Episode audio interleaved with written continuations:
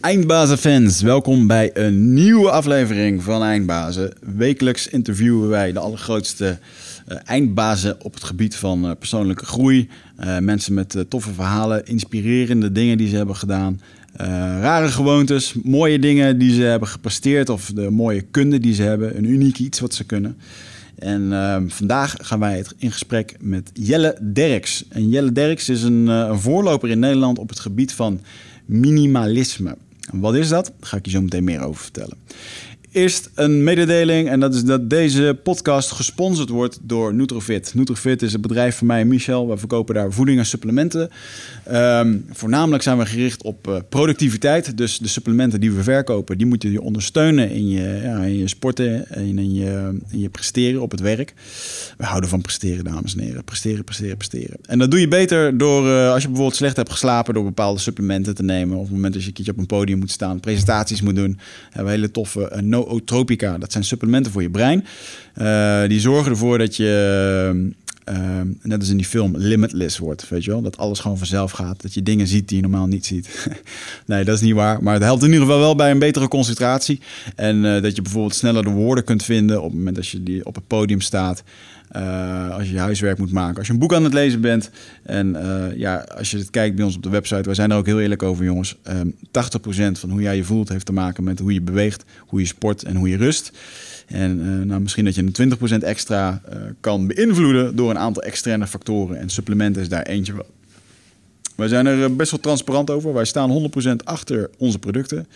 Uh, daarom durven we ook een money back guarantee te geven. Vind je er niks, mag je het terugsturen. En uh, dan krijg je geld terug. Ga erheen met kortingcode eindbazen. En zo support je ook indirect uh, onze show. Dan een hele mooie aankondiging voor de ondernemers onder ons. Michel en ik zijn bezig met een tweede mastermind groep. Dat betekent dat we een jaar lang gaan werken met ondernemers. Die start waarschijnlijk, nou ik denk ergens oktober, eind oktober, begin november. En Michel en ik gaan dan uh, een jaar lang met tien ondernemers aan de slag om ze te coachen in een kleine groep. Um, om jouw onderneming naar een volgend punt te brengen. Wil je bijvoorbeeld naar de half miljoen of naar een miljoen toe? Wil je werknemers gaan aannemen? Vind je dat je stagneert op dit moment? Of ben je jezelf gewoon aan het saboteren? Ja, dan is het goed om jezelf helder te krijgen. Uh, aan de slag te gaan met je plannen. Uh, als je nog niet weet wat je plan is met je onderneming, raad ik je zeker aan om hier aan mee te doen. Want je moet wel helder hebben waar je heen wil, anders ga je er nooit komen. Nou, Michel heeft daar een mooi systeem voor geschreven, 12 Waves. En samen uh, supporten wij hier ondernemers in hun weg naar een, ja, een groeiende onderneming. Dat doen we samen met interessante sprekers die dan komen, die je helpen op allerlei facetten uh, op het gebied van ondernemen. Dus daar hoop ik je bij te zien. En uh, als laatste uh, wil ik jullie attent maken op mijn workshop 14 oktober onder de Rok van Amsterdam. En daar ga ik een, een nieuwe workshop geven over leven in de moderne jungle. En uh, voor heel veel mensen is het lastig om bij een gevoel te komen. Van, ja, wat wil je nou eigenlijk? Uh, uh, hoe voelen bepaalde dingen voor je op dit moment? En dan zitten we te veel in ons hoofd, gaan we erover nadenken. Daardoor stagneren we, daardoor gebeurt het niet. En ja, and so on. Als dit herkenbaar voor je is, dan moet je eens even kijken bij op de website wichertmeerman.com. En dan rechtsbovenin vind je het kopje workshop. en daar word je doorgelinkt naar de pagina waar alles staat over wat we die dag gaan doen. Een dag met persoonlijk leiderschap. Um, dus uh, waar wil je naartoe? Wie ben je? Wat zijn je waardes? Uh, we gaan het hebben over grenzen stellen. Vaak is een probleem dat we ons veel te veel laten leiden door wat anderen vinden die continu over onze grens heen gaan. En dan gaan we daar een stokje voor steken. Want je moet voor jezelf opstaan. Je moet eerst voor jezelf zorgen, dan pas kan je voor anderen zorgen. En een heel belangrijk onderdeel hierbij is, is dat we uh, die blokkades die je ervaart, die zitten in je lichaam en in je emotie. En die gaan we opzoeken met middel van uh, dynamische meditaties, ademwerken en bio-energetische oefeningen. Super tof. Als jullie de podcast met Elliot Huls hebben geluisterd, dan weet je waar dit een uh, beetje over gaat. zo niet, kijk eventjes maar op de website, daar staat het er allemaal bij. Ik hoop dat jullie erbij zijn en dat lijkt me heel erg tof. Gaan we door naar de podcast met Jelle Derks. Jelle is een minimalist. Hij is de, de oprichter van Grow Thinkers tof medium, een blog over duurzaamheid, minimalisme. Ja, wat is minimalisme? Maar jongens, moet je voorstellen dat je al je spullen wegdoet en dat je een doos overhoudt met de allerbelangrijkste spullen die je hebt. We hadden eerder bijvoorbeeld Steve Maxwell in de studio, een bekende Amerikaanse fitness trainer die al jaren bekend staat dat hij met een rugzak rondreist. En daarin heeft hij een judo-pak, omdat hij graag jiu doet. een kettlebell en, en wat boeken volgens mij. En dat is alles wat hij heeft. Ik hoop dat hij ook een, een onderbroek en een paar heeft, maar dat zal vast wel. Uh, minimalisme, minimalisme gaat er dus over dat je alle bullshit uit je leven gaat, gaat wegsnijden. Want hoe meer materialen dat we hebben, hoe meer dure spullen, hoe meer luxe. Ja, dat weegt ook allemaal best wel zwaar op ons. We moeten dat onderhouden, we moeten dat bij ons hebben. We vinden het belangrijk wat anderen ervan vinden. er zijn allerlei dingen die daaraan vasthangen.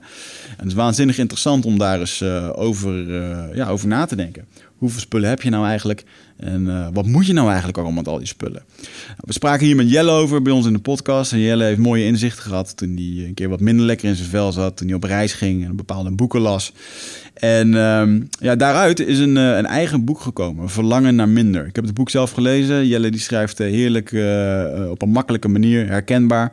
Um, veel eigen ervaringen die hij heeft beschreven. Hoe dat is gekomen tot, ja, tot een bewustzijn dat zich richt op, op meer duurzaamheid en, minder materialisme. Erg interessant. En um, ik denk voor iedereen die te veel spullen heeft in zijn lichaam, en dat zijn we bijna allemaal volgens mij zeer waardevol uh, om uh, te luisteren naar deze podcast. Met eindbaas Jelle Derks. Geniet ervan. Eindbazen wordt gesponsord door Nutrofit. De webshop voor natuurlijke voedingssupplementen en trainingsmaterialen die je helpen bij het verkrijgen van Total Human Optimization. Nutrofit is hofleverancier van merken zoals Onnit, Natural Stacks en Bulletproof Coffee. Probeer onze producten zonder risico door onze money back guarantee. Bezoek ons op www.nutrofit.nl. Bestel je voor 9 uur s avonds dan zorgen wij dat jouw bestelling de volgende dag geleverd wordt.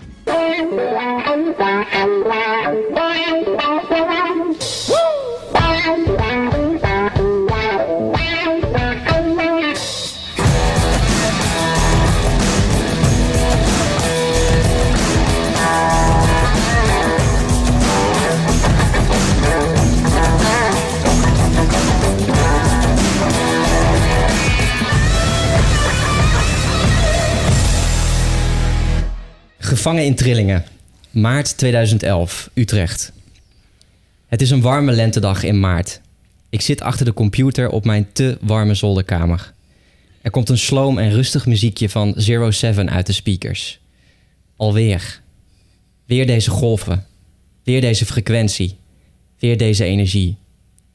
Soms maak ik mezelf alleen maar ongelukkiger met de muziek die ik constant draai. Ze hebben allemaal dezelfde passieve melancholie in zich. Ik ben dat ineens helemaal zat. Ik val in herhaling met mijn muziek. Ik val in herhaling met mijn gedachten en ik wil weg. Ik wil vluchten, maar ik heb geen idee waarheen. De trillingen en frequenties in mijn kamer. Ik zit erin gevangen. Lijnen die stijgen en dalen, ups en downs. Die kunnen elkaar snel opvolgen of juist langzaam. Een uur kan een trilling zijn. Met een stijgende lijn en een goed humeur kom je aan op je werk. Bij binnenkomst wordt er een grap over je gemaakt en de lijn valt in een diep dal. Iedereen lacht je keihard uit. Een dag kan een trilling zijn.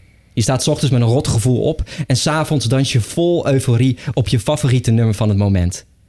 Een maand kan een trilling zijn. Een jaar. De ups en downs zijn niet te vermijden. Het is de natuur.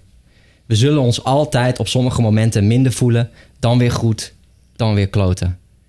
Op dit moment zit ik duidelijk in een periode waarin de trillende lijn laag zit en niet meer omhoog wil gaan. De lijn vindt het wel prima daar beneden, maar ik niet. Ik wil omhoog. Ondergetekend door? Jelle Derks. Ja. Jelle Derks. Jelle Derks hebben we vandaag in de studio, dames en heren. En, um, ja, fijn dat ik er mag zijn, mannen. Ja, wees welkom. Ik heb hier twee uh, boeken in mijn uh, hand. Eentje gaat over minimalisme. Ja. Uh, met ondertitel Leef een betekenisvol leven. Ook bekend van een documentaire op Netflix, die ik zelf nog niet heb gekeken, maar ik wel heel veel mensen over heb gehoord. Mm -hmm. En nu hebben we in één keer een Nederlandse minimalist in de studio. Met ook een eigen boek hier. Uh, het boek heet Verlangen naar minder. Een reis naar een bewust en duurzaam leven. En, Klopt. Uh, er staat als titel, of tenminste als een anekdote bij... Jelle maakt minimalistisch en duurzaam leven aantrekkelijk. En dat is precies wat we nodig hebben. Ja. Dus uh, laten we eens even beginnen bij het begin. Minimalisme. Quote van Babette Porcelein Juist. trouwens. Ja. Wie is Babette? Uh, Babette Porcelein heeft een uh, boek geschreven ook over, ja, over duurzaamheid, de verborgen impact. Oké, okay, dus echt een ontzettende cultuurbarbaar dat ik dat niet ken. maar dat ja. is maken. Maar een, um, een, even teruggaan naar het, het, het minimalisme. Wat, mm wat is het voor jou? Ja, het, stuk wat ik net voorlas was eigenlijk voordat ik, uh, voordat ik op reis ging naar Brazilië. Ik zat toen niet, ja, niet lekker in mijn vel. En in Brazilië, ja, dat had je natuurlijk wel door aan waar het over ging. Uh, en uh, ja, ik had het gevoel van, uh, ja, ga ik nu luisteren naar mijn hoofd? Die zegt, je bent net afgestudeerd, je moet veel geld verdienen, dit en dat allemaal. Of ga ik voor mijn hart dat zegt van, ga op reis en neem een boek mee en neem even de tijd voor jezelf. En toen ben ik naar Brazilië gegaan en daar heb ik een boek gelezen, Think and Grow Rich van Napoleon Hill. Uh, jullie waarschijnlijk wel bekend. Echt een zelfhulpklassieker. En daar, uh, ja, daar in Brazilië heb ik echt een soort uh, ja, verandering doorgemaakt qua bewustwording. Dus ik werd me bewuster van hoe ik was gevormd als mens, hoe ik was geconditioneerd daardoor werd ik, was ik zo hoekt aan persoonlijke groei dat ik toen ik in Nederland weer terugkwam, echt alleen maar blogs ging lezen erover. En toen kwam ik eigenlijk heel toevallig op minimalisme terecht. En ik had daarvoor had ik een persoonlijke missie uh, geschreven. Dus ik was echt helemaal met die boeken bezig. En ik had Stephen Covey gelezen, Seven Habits of Highly Effective People. En daarin moest je een persoonlijke missie schrijven van dit zijn mijn rollen. Zo wil ik dat mensen me uh, uh, over me denken als ik er niet meer ben. Ja. En toen ontdekte dus minimalisme. En dat waren eigenlijk ja, twee zinnen die ik nog heel goed kan herinneren herinneren was een uh, artikel van Leo Babauta van zenhabits.net. Uh, die ook al heel lang een blogt over minimalisme. Geweldige uh, vent. Zenhabits.net, ook echt een aanrader. Mm. Amerikaanse blog. En die schreef: Simplifying your life is eigenlijk, ja, het is eigenlijk two things. Identify the essential. Dus ontdek wat voor jou echt belangrijk is. En eliminate the rest. Mm En toen dacht ik, ja, uh, dat, dat, dat, dat essential, dat identificeren van het belang, dat heb ik eigenlijk al gedaan. Het enige wat ik nu voor meer rust en overzicht moet doen, is gewoon alles verwijderen wat mij daar niet bij helpt. Ja. Uh, toen ben ik gaan minimaliseren. Toen ben ik echt flink gaan opruimen en gaan kijken van ja, wat heb ik nou allemaal? Maar ook, en niet alleen in materie, maar ook verplichtingen en afleidingen. En zo is eigenlijk voor mij persoonlijk minimalisme begonnen. Ja, minimalisme kun je eigenlijk uitleggen als uh, dat je je richt op dat wat echt belangrijk is. En dus alles verwijdert wat daar niet bij helpt. Dat is echt wat voor mij minimalisme is. Ja. Dus hoe, hoe, begon dat bij jou? Wat heb je verwijderd?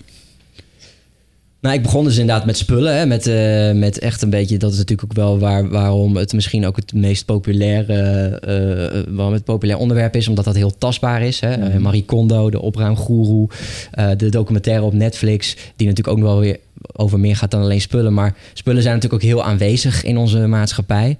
Uh, en ook heel vervuilend. En dat staat dan weer in dat boek van Babette Porcelein. Maar um, da, wat het voor mij dus was inderdaad... dat ik dacht van ja, oké, okay, spullen. Wat, wat, wat gebruik ik echt? Wat voegt waarde toe aan mijn leven? Wat bijvoorbeeld als eerste wegging was een houten vlam... die ik kreeg van mijn moeder, uh, die ik ooit heb gehad. Ja, die stond daar maar. En ik vond hem eigenlijk stiekem niet mooi. Ja. En toen dacht ik, ja, waarom doe ik hem niet gewoon weg? Wat, voor mijn gevoel moet ik hiervan houden. Uh, mijn moeder houdt net zoveel van mij als ik dat, als ik dat wegdoe en ik net zoveel van haar. En toen ben ik eigenlijk gaan starten ook met boeken. En toen is bijvoorbeeld ook de televisie uh, weggegaan. Die heb ik aan mijn vader gegeven. Uh, en zo ben ik eigenlijk een beetje gaan kijken... Ja, hoe kan ik meer tijd eh, creëren... maar ook ja, elimineren wat mij niet helpt op dat pad... op die persoonlijke missie. Hmm. En zo ben ik gestart. En um, ja, dus veel, veel gaan schrappen. Maar uh, omdat je dus veel schrapt, komt er dus juist ook heel veel vrij, nieuwe dingen vrij. Dus meer tijd ook om bijvoorbeeld te beginnen met die blog. Ja. Uh, van waaruit het boek dus nu bijvoorbeeld is ontstaan. Mm. Dus um, ja, het heeft mij meer rust, meer overzicht, meer tijd gegeven voor de dingen die ik belangrijk vind. Je hebt dit boek geschreven op een bierkratje en een tafel. Dat is alles wat er in jouw woonkamer staat. um, ja, goed. Ja, dat, dat is wel grappig dat je het zegt. Het is natuurlijk uh, ik was laatst bij een lezing in Enschede en dan laat je dus wat foto's zien van je interieur. En uh, ik, niemand hoeft van mij minimalist te worden. En ik heb inderdaad, uh, ja, gewoon, dat, dat is een foto die je natuurlijk niet verwacht. Maar ik hou bijvoorbeeld wel, ik hou heel erg van veel planten in huis. houten meubels. Zo heb ik bijvoorbeeld een klein voorbeeld. Ik heb bijvoorbeeld boeken die ik heel belangrijk vind. Die staan op zo'n soort boekengalerij. Waar je ze door de cover kunt zien. En ja, dan vind ik het bijvoorbeeld heel tof om dan met mensen die dan langskomen bij mij op visite komen, om daar dan over te praten. Ja. Dus ik probeer gewoon ook in mijn ruimte de dingen te belangrijk te maken die, die ik belangrijk vind. En bijvoorbeeld, een, er staat ook gewoon een grote tafel waar ik gewoon met veel mensen aan wil zitten. En uh, dat vind ik ook belangrijk, dat je uh, gewoon ja, lekker met z'n allen eet en, en, en, en, mm. en goede gesprekken voert. Dat zijn dingen die ik belangrijk vind. En zo probeer ik mijn huis ook in te richten. En echt te kijken van ja, wat heb ik echt nodig? Wat gebruik ik? Wat vind ik ook mooi? Hè, dus um, ja, die planten vind ik dan bijvoorbeeld heel mooi. Dus ja, het is eh, het minimalisme. Laten we zeggen, het is voor mij. eh, ik probeer het ook een beetje warm minimalisme te maken. Mhm. Ik had het trouwens daar toevallig ook over met eh, Dennis eh, Storm in de podcast die ik zelf heb met Happiness, het groene hart van. En die zei, ja, ruimte hoeft helemaal niet gezellig te zijn. Hij zei, ja, een, een après-ski hut, die, die moet gezellig zijn. Maar een huis moet sfeervol zijn. Hij is een beetje begonnen vanuit dat hij in hotels kwam. Hè. Hij heeft natuurlijk het reisprogramma gepresenteerd. Hij heeft nu ook een boek geschreven over minimalisme. En is gaan kijken, ja, hoe kan ik mijn, mijn, mijn ruimte zo functioneel mogelijk, zo sfeervol mogelijk inrichten. Ja. eh, met alleen dat wat echt dient. Mhm. Ja, dat vind ik wel echt. Ja, dat vind ik vooral heel inspirerend. Dus het is niet zozeer een kale, voor mij niet zozeer een kaal, kale woning of een kaal interieur, maar meer dat om je heen waar je gewoon ja, wat waarde toevoegt en waar je blij van wordt. En Ja. ja, bepaalde dingen ook te versterken in huis. Ja. Ja, Ja. ik heb ook te veel shit. Nou, nu moet ik het eigenlijk ik heb te veel shit in mijn huis staan waarvan ik soms nog wel eens denk van ja. Erbij. een ander voorbeeld, man. Als ik bij mijn moeder thuis ben, dan kom ik nog steeds dezelfde dingen tegen die ik daar in, toen ik daar opgroeide tegenkom. Dan denk ik, Ja. mam, dit is toch helemaal niet mooi? Waarom staat het hier? Het staat er gewoon omdat het er altijd al heeft gestaan. Ja, ja ik Ja. heb... Ja, da- daar loop je het meest tegen aan als... eh, mijn, mijn moeder is overleden destijds. En toen heb ik het huis uitgeruimd samen met mijn zusje. En dan kom je erachter wat een boel dingen er worden verzameld... waar echt nooit iemand weer iets mee gaat doen... als jij deze wereld uitstapt. Dat heeft waarde voor jou en voor niemand anders. Nee. Dat je. Mam, wat, wat is dit überhaupt, weet je wel? Ja, ja, Waar gebruik je dit voor? Wat moet je hiermee? En ik denk dat een heleboel mensen echt een heleboel zooi verzamelen. En dat leggen ze allemaal op stapeltjes. Ja, we zijn Een paar plekjes. Jij hebt nu ook nog een stapeltje bij je moeder thuis liggen met zooi. Ja, ik heb nog steeds een verhuis- Ik ook ik heb verhuisdoos ja. staan. Ja. Weer, wanneer neem je dat nou eens een keer mee? Ja, Ja. als jij er echt vanaf, maar als je boos wordt. Ja, ja, ja. Als je een beetje wil zien. Ik Ja. heb nog een ton met Lego bij mijn vader staan. Ik heb niet eens een kinderwens, maar ik kan het niet weggooien op een of andere manier. Ja, Ja, wat is dat dan dat je het niet eh, weg ik kan weet niet, jeugdsentiment denk ik. Ja. Ik vind Lego Ja. stiekem nog steeds heel leuk. Ja. Ja. Ja, dat, is ook, dat is, merk je ook, dat is een belangrijk ding. Emotionele waarde. En wat, eh, ja, eh, in hoeverre eh, vind ik dit emotioneel een belangrijk, eh, een belangrijk ding? ja. Heb je die dingen ook weggegooid waar je ook emotionele waarde aan had? Ja, ik had bijvoorbeeld, eh, ik had bijvoorbeeld ook liefdesbrieven van vroeger van meisjes die dan een liefdesbrief ja, eh, dat is wat bij mij naar boven kwam. Ik heb nog een stapel met liefdesbrieven van mijn high school sweetheart. No way, no how dat ik die ooit weggooi. Nee, Snap je? Nee, ja, groot gelijk. En ik denk dat het ook inderdaad per, eh, eh, ja, per individu verschillend is. Ik denk wel dat we, eh, dat we echt die diamantjes, dat die een beetje verloren kunnen raken onder, alle, onder alles. Zeg maar. Ja, Dus ja, er is ja, een ja. zolder vol met emotionele spullen. Wat ik wel, wat, wat ik ook in het boek aanraad, is keep only the best. Dus probeer echt te kijken, ja, wat heeft echt extreme emotionele waarde. En wat voor mij bijvoorbeeld iets is wat ik nooit zou wegdoen, is een concertticket van Michael Jackson uit 1992. Ah ja, ja. Dus eh, met mijn vader eh, naar hem toe ging in de Kuip. En Ja. ja, ja dat was echt dat is de avond van mijn leven. Als, als klein jongetje keek ik naar hem. En, eh, dus dat is zo'n ticket, dat zou ik nooit wegdoen. Shirt uit eh, 1988, eh, dat weet je, dat Vissegraad shirt. Ja, toen we Europees kampioen werden. Ja, ja, ja, een shirt wat ik nooit zal wegdoen. Een album van mijn overleden tante, die ze mij toen gaf. toen we naar de Efteling samen gingen. Mijn tante is er niet meer. Dat album zal ik echt altijd bij me dragen. Dus dat zijn voor mij echt de spullen die voor mij ook echt een verhaal vertellen. En welke album was het? Geen Efteling muziek, toch? Nee, echt zelfs had. eh, wij gingen dus met z'n drieën uh, met Die Mr. tante. Kannibaal. eh, Ja, ja, ja. zo. Ja, die foto's zitten volgens mij ook in dat ik in zo'n karretje zit. Ehm, maar eh, ja, dat is dan echt zo, weet je, wat jij ook zegt, iets tastbaars. Mm. Eh, ik, ik, ik geloof ook, of ja, ik vind ook zeker dingen, zo'n een boek bijvoorbeeld, we hebben nu dan boeken voor ons liggen. Hmm. Ja, ik ruik ook mijn, in mijn eigen boek, omdat ik zo lekker. Dat, dat- ik vind het, weet je, dat, dat, dat, net als een, een, een foto van vroeger, die nog wel tastbaar is. Ja, waarom zou je die dan inscannen? Mm. Eh, ik heb bijvoorbeeld bij die liefdesbrieven, dat heb ik wel gewoon ingescand. Dat is misschien wel eh, slimmer trouwens. ja, want eh, op een gegeven moment wat wij wel, wat, wij, wat, wel ik wel, wat ik wel inspirerend vond, was een quote van. ehm, ja, de herinneringen zitten niet in spullen, maar de herinneringen zitten in jou. Dus of jij dat, ja, die liefdesbrieven nou wegdoet of niet.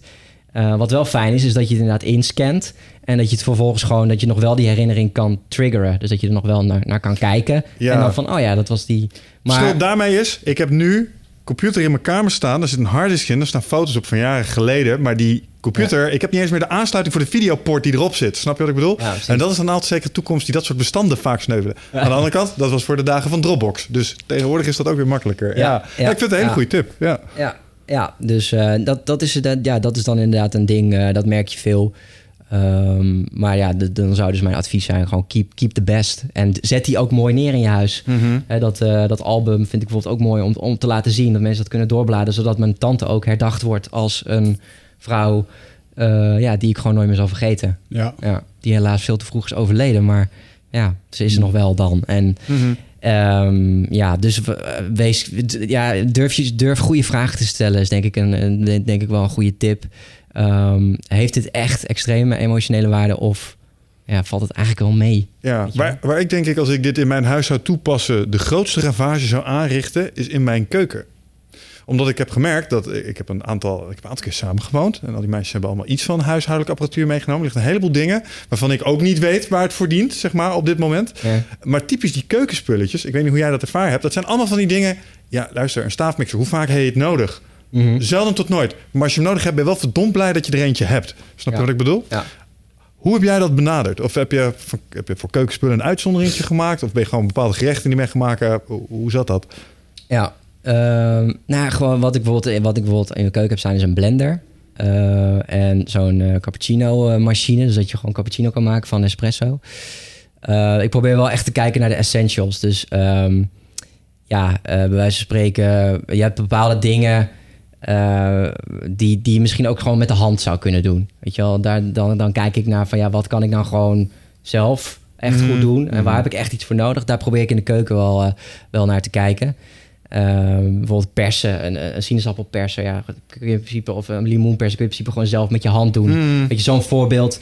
Gewoon wat, wat zijn de essentials? En eh, daarin ook kijken naar kwaliteit en, en, en duurzaamheid. Dus wat zijn eh, producten die lang meegaan, maar ook die, eh, die gewoon kwalitatief goed zijn. Zoals zo'n zo'n zo'n eh, zo'n opschuimer. Vind ik wel belangrijk dat het gewoon goed is, kwalitatief Mm. is. Dus ja, wat, ja, wat zijn echt de, de essentials in de keuken? Ja. Vraag je daarover. Heb je wel eens iets weggegooid wat je kort erop weer terugkocht? Dat je dacht, ja, echt niet. ik, ik ben het nu een week kwijt. Nope. dat je dacht, deze niet, deze heb ik nodig. Nou- wat, wat was een essential die je misschien niet initieel op het essential lijstje had staan? Nou, het is wel grappig. Ik had het, het boek waar ik dus net over had, eh, Denk groot en word rijk. Heb ik dus eh, dat boek wat ik echt gewoon fysiek mee heb genomen naar Brazilië, Brazilië. Dat heb ik op een gegeven moment weggegeven Ah. aan een vrouw. En eh, de, eh, op een event opnieuw, en nee, niet zo. was op New Media Europe. Was, gaf ik daar een talk over eh, bloggen. En eh, zij kwam naar me toe en ik zei van, weet je wat, hier heb je het boek gewoon. Ik had het bij me. Ik dacht van ja, waarom zou ik? Ik heb het al gelezen, dus hier. En op een gegeven moment ging ik dus, ging dus, aan- ben ik, ging dus aan de slag met dit boek, het eigen, mijn eigen boek. En toen dacht ik, ja, ik heb ook allemaal aantekeningen daarin gezet. Ik moet het terug hebben. Toen heb ik haar dus eh, heel snel eh, een bericht gestuurd van kun je het alsjeblieft opsturen. En toen heb ik het vrij snel weer terug gehad. Dus toen was ik heel blij dat het er nog was. En daar moest ik ook om lachen. Ze van, hier heb je het boek dat je leven gaat van. Oh nee, nee, fuck die shit. Het is toch mijn boek. Terug. Ja, dus ehm, dat is wel, ja, dat is wel zo'n voorbeeld. Dus eh, je kunt misschien af en toe ook. ik was in het begin ook wel licht obsessief hoor met minimalisme. Ik heb op een gegeven moment ook echt gekeken van ja, hoe ver kan ik gaan. En dan dacht ik, ja, ik wil naar de 99 spullen. Op een gegeven moment heb ik dat gehaald.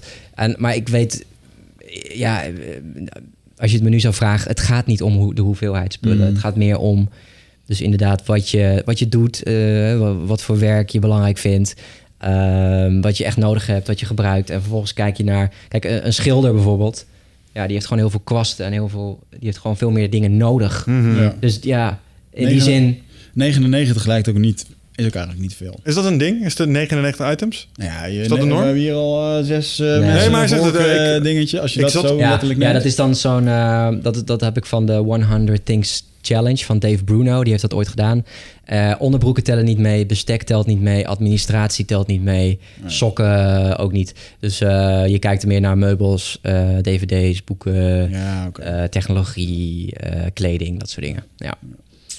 Ja, want anders gaat het natuurlijk al, de teller al vrij hard met sokken. Ja, ik zit net even te denken. Wat heb je echt nodig? Maar ik, ja. ja, Wifi. Ja, ik, zit altijd, ik zeg altijd, het enige wat ik nodig heb is lopend water, eh, een internetverbinding en een koelkast. En I'm pretty much good. Ik, Mm. moet er, twee- ik moet er twee schermen kwijt kunnen. Alleen de laptop is niet ge- genoeg. Dat vind ik echt vervelend. Als ik alleen op één scherm moet werken. Ja. Zie, ik zou er twee schermen naast zetten. Dan zit ik op drie. Op drie. Oh, good. Tandenborstel, ook wel aardig. Ja. Nee, maar ik denk dat je daar vies op verkijkt natuurlijk. Ja. Als je op die manier gaat denken, denk ik dat jij in het begin ook wel zo hebt gedacht. ik nee, dat is stiekem toch ook wel handig. En, Ja. hmm, dan ontkomen, want een scheermes, eh, noem maar iets, dat moet je ook gewoon bezitten. Kinda need that. Ja. Oh, Ja. ik wel. Ik trim, ik trim mijn baard. Eh, ja. En die heb ik zeker nodig, ja, want anders wordt het gewoon, eh, komt de spuigaten uit. Geef me. Maar wat ik wel, wat ik het, waar ik het het meest heb gemerkt, hoe weinig je eigenlijk nodig hebt, is op reis. Hmm.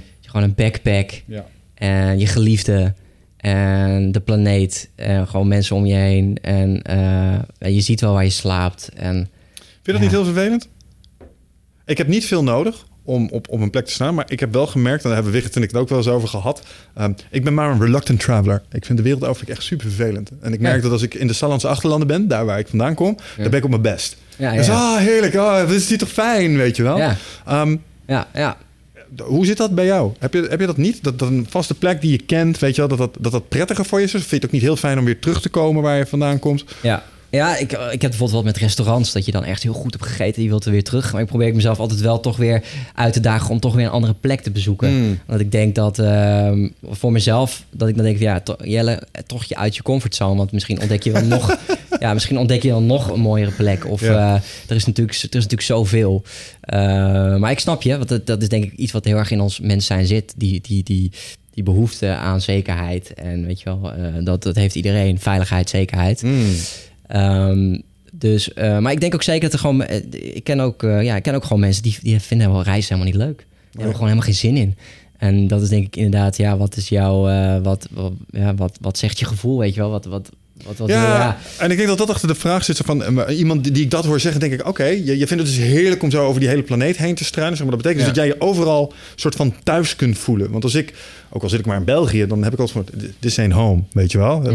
Mijn, mijn toiletpot staat niet hier. Ik moet zo snel mogelijk terug naar Deventer, weet je wel. Een beetje dat gevoel. Het is overdreven en ik, ik red me wel over de wereld. Ik ben ook wel eh, aan het reizen geslagen. Maar toch merk ik dat er... Ik heb altijd een behoefte om weer terug te gaan. Ik kan ook niet wachten tot het weer tijd is om naar huis te gaan. En er zijn mensen die hebben dat helemaal niet. En die kunnen overal zijn en dan zijn ze thuis, zeg maar. Ja. En jij bent volgens mij een beetje zo iemand, als ik dat goed beluister. Nou, ik was dus eh, in 2016 met mijn vriendin eh, echt vijf, zes maanden weg. En toen merkte ik op een gegeven moment wel weer van... oh, ik heb echt weer zin om eh, te schrijven, om mensen te inspireren... om lekker te gaan werken weer. Want je merkt toch wel dat je op reis toch... Ja, dat het allemaal niet zo eh, vloeiend, minder vloeiend gaat. Eh, dus ik merk ook, op een gegeven moment heb ik gewoon weer behoefte aan... eh, lekker gewoon mijn werk doen in Nederland. Ja, dus dat merk ik wel. Ehm, ja, wat ik nu gewoon een lastige component vind van reizen is dat, het vliegen zo vervuilend is. Dit is trouwens ook echt, dit is een terugkomend ding in die podcast Het Groene Hart van, waarin iedereen eigenlijk, ik had bijvoorbeeld, ik had met Waldemar Torenstra een test gedaan. Ja, hoeveel aardes hebben we nou eigenlijk nodig als we, eh, als we allemaal eh Waldemars op de wereld eh, zouden leven? En als je ziet hoe wij leven, dan heb je al gauw drie tot vier aardes nodig om dat, hoe wij leven te onderhouden. Dan heb je het dus weer over die verborgen impact. En dat kwam, hij was gewoon, ja, hij was eigenlijk in principe heel bewust aan het leven en duurzaam aan het leven. En was aan het minderen met vlees en kocht, kocht niet zoveel. Maar als je dan toch veel vliegt, ja, dan gaat het tellen heel hard. Want het is gewoon enorm vervuilend. En Oh, dus- daarom, ik merk dat ik het heel lastig vind op dit moment om gewoon klakkeloos het vliegtuig te pakken en te denken, eh, fuck it, ik ga naar Mexico. Ja. Oh, dus ik kan het mooi sociaal verantwoorden. Dat ik, ik, ik ben gewoon ecologisch verantwoord. En daarom mag ik nu vlees eten, omdat ik minder vlieg. Oh, nice. Ja, Ja, dit is precies ja. wat ik nodig had. nee, Eh, maar nee. ik snap wat je zegt. Ja, maar kijk, het is natuurlijk de, de, de, aan het reizen zit natuurlijk iets, ook iets heel moois. Dat, dat, dat je in contact kan komen. Zoals ik, ik in Brazilië. Ik kwam in contact met een nieuwe cultuur toen, toen de tijd. Mhm. Eh, dat heeft me heel erg verrijkt om ook mensen te ontmoeten die totaal anders in het leven staan. Ja. En ja, als, het- als ik dat, zeg maar, dat, dat stuk, dat gevangen in trillingen, toen zat ik gewoon heel erg vast in angsten. En in Brazilië, door dat boek van Napoleon Hill, kon ik die angsten gaan herkennen. Maar er waren ook vrouwen in Brazilië die echt tegen mij zeiden van... Jelle, je zit echt in je hoofd, hè? Eh, Je bent echt, je zit de hele tijd zo te wrijven. Je bent echt met, met zorgen bezig. Doe dat dus niet. Mhm. En eh, gewoon dat gewoon, wij spreken gewoon je hand zo ver weg. Van niet doen, is niet mooi. En in Brazilië zijn ze heel erg bezig met, met, met de dans en, en met samba en met je, met je fysiek. En eh, in het Westen zou niet zo snel een vrouw zeggen van... hé, hey, doe het even niet. eh, zit je, die zit echt in je kop, hè? Mhm. Dus die trokken, die trokken me ook echt naar het nu en in mijn lijf van... oké, niet in die zorg gaan zitten, niet in die angsten. En die, dus die Braziliaanse cultuur heeft mij heel erg verrijkt. En ja, dat kan dus niet als je niet vliegt. Ja, dus ik, ik hoop ook echt dat KLM gaat zeggen... jongens, we, we gaan aan de slag met dat groene vliegtuig. We gaan de grootste kickstarter ooit eh, in de lucht gooien. Wie investeert er mee aan het meest duurzame vliegtuig wat er bestaat? Ik hoop dat, ik hoop dat dat ook de overheid meer verantwoordelijkheid gaat nemen. Dat vliegen ook duurder wordt en dat het groener wordt. En ja, daar verlang ik heel erg naar. Dus eh, nu is het gewoon nog heel vervuilend, vervuilend. En ben jij inderdaad heel duurzaam bezig omdat je niet reist. Ja, Maar het fijn. reizen is zo mooi. Ja, ik zit even mee te denken. Hoe ziet het een duurzaam vliegtuig eruit? Is dat een vliegtuig met zonnepanelen? Volgens mij is dat niet onmogelijk. Ja, ze zijn nu met biobrandstof eh, bezig. Dus dat is dan een beetje zo een eh, hybride vliegtuig, dat ik weet. Nog steeds dingen verbranden. Het blijft lastig. Dat is koffie met melk. Ja, er zijn wel dingen gaande, maar het, eh, het lijkt nog heel, eh, helaas toch veel te traag te gaan. Ja. Ik denk dat het, eh, het nieuwe duurzame reizen... eh, Elon Musk is ermee bezig, volgens mij ook in Amerika. Dat zijn die eh, maglev-tunnels die ze ook onder de Atlantische Oceaan willen doorleggen. Niet die raket waarmee die mee... eh, Nee, nee, nee. Sowieso, alles wat Elon Musk op de consumentenmarkt uitbrengt. Ik wacht even één of twee generaties... als zijn raketten een voorbeeld mogen zijn... van hoe dat gaat bij hun product development. Ik ga niet in de pilot meedoen, nee. eh. nee, maar die, maar die ja, mooi. treinen onder de Atlantische Oceaan doorschieten... zeg maar, die geen wrijving hebben... op een soort eh, magnetisch veld zweven. Die hebben heel Ja. weinig weerstand. Die geven gewoon een zetje. Ja. En die glijden, woef, die glijden dan gewoon als een malle eronder door. Kom maar 600 km per uur, geloof ik, hebben ze het over. En dan ben je binnen no time ben je aan de overkant. Daar word ik heel blij van. Ja, alleen het fucking idee dat ik in een tunnel onder de Atlantische Oceaan met twee kilometer water boven mijn hoofd of zo. Ben je wel eens in Engeland onder die tunnel? Oh, nee, dat, testen. dat vind ik geen leuk idee. dat vind ik gewoon geen leuk idee. Ja. Ik ben een keer in een tunnel geweest in eh, Noorwegen. Dat, die was 11 kilometer lang. En dan op een gegeven moment halverwege, dan begin je toch wel, holy fucking shit. Ik kan dan niet anders als mijn idee in mijn hoofd halen. Wat nou als de achterkant in één keer dichtflikkert.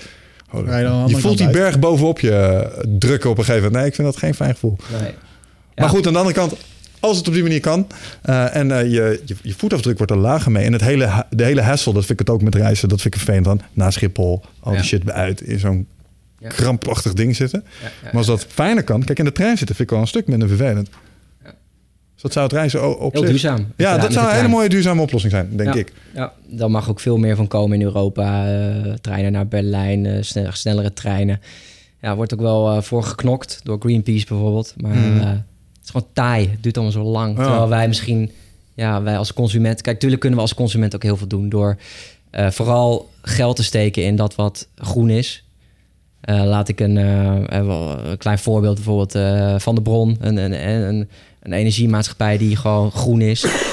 ja, wij kunnen, wij kunnen op alle, alle handen kunnen wij als consument kunnen we, kunnen we natuurlijk heel veel doen om, eh, ja, gewoon om groene en, en duurzame initiatieven te promoten.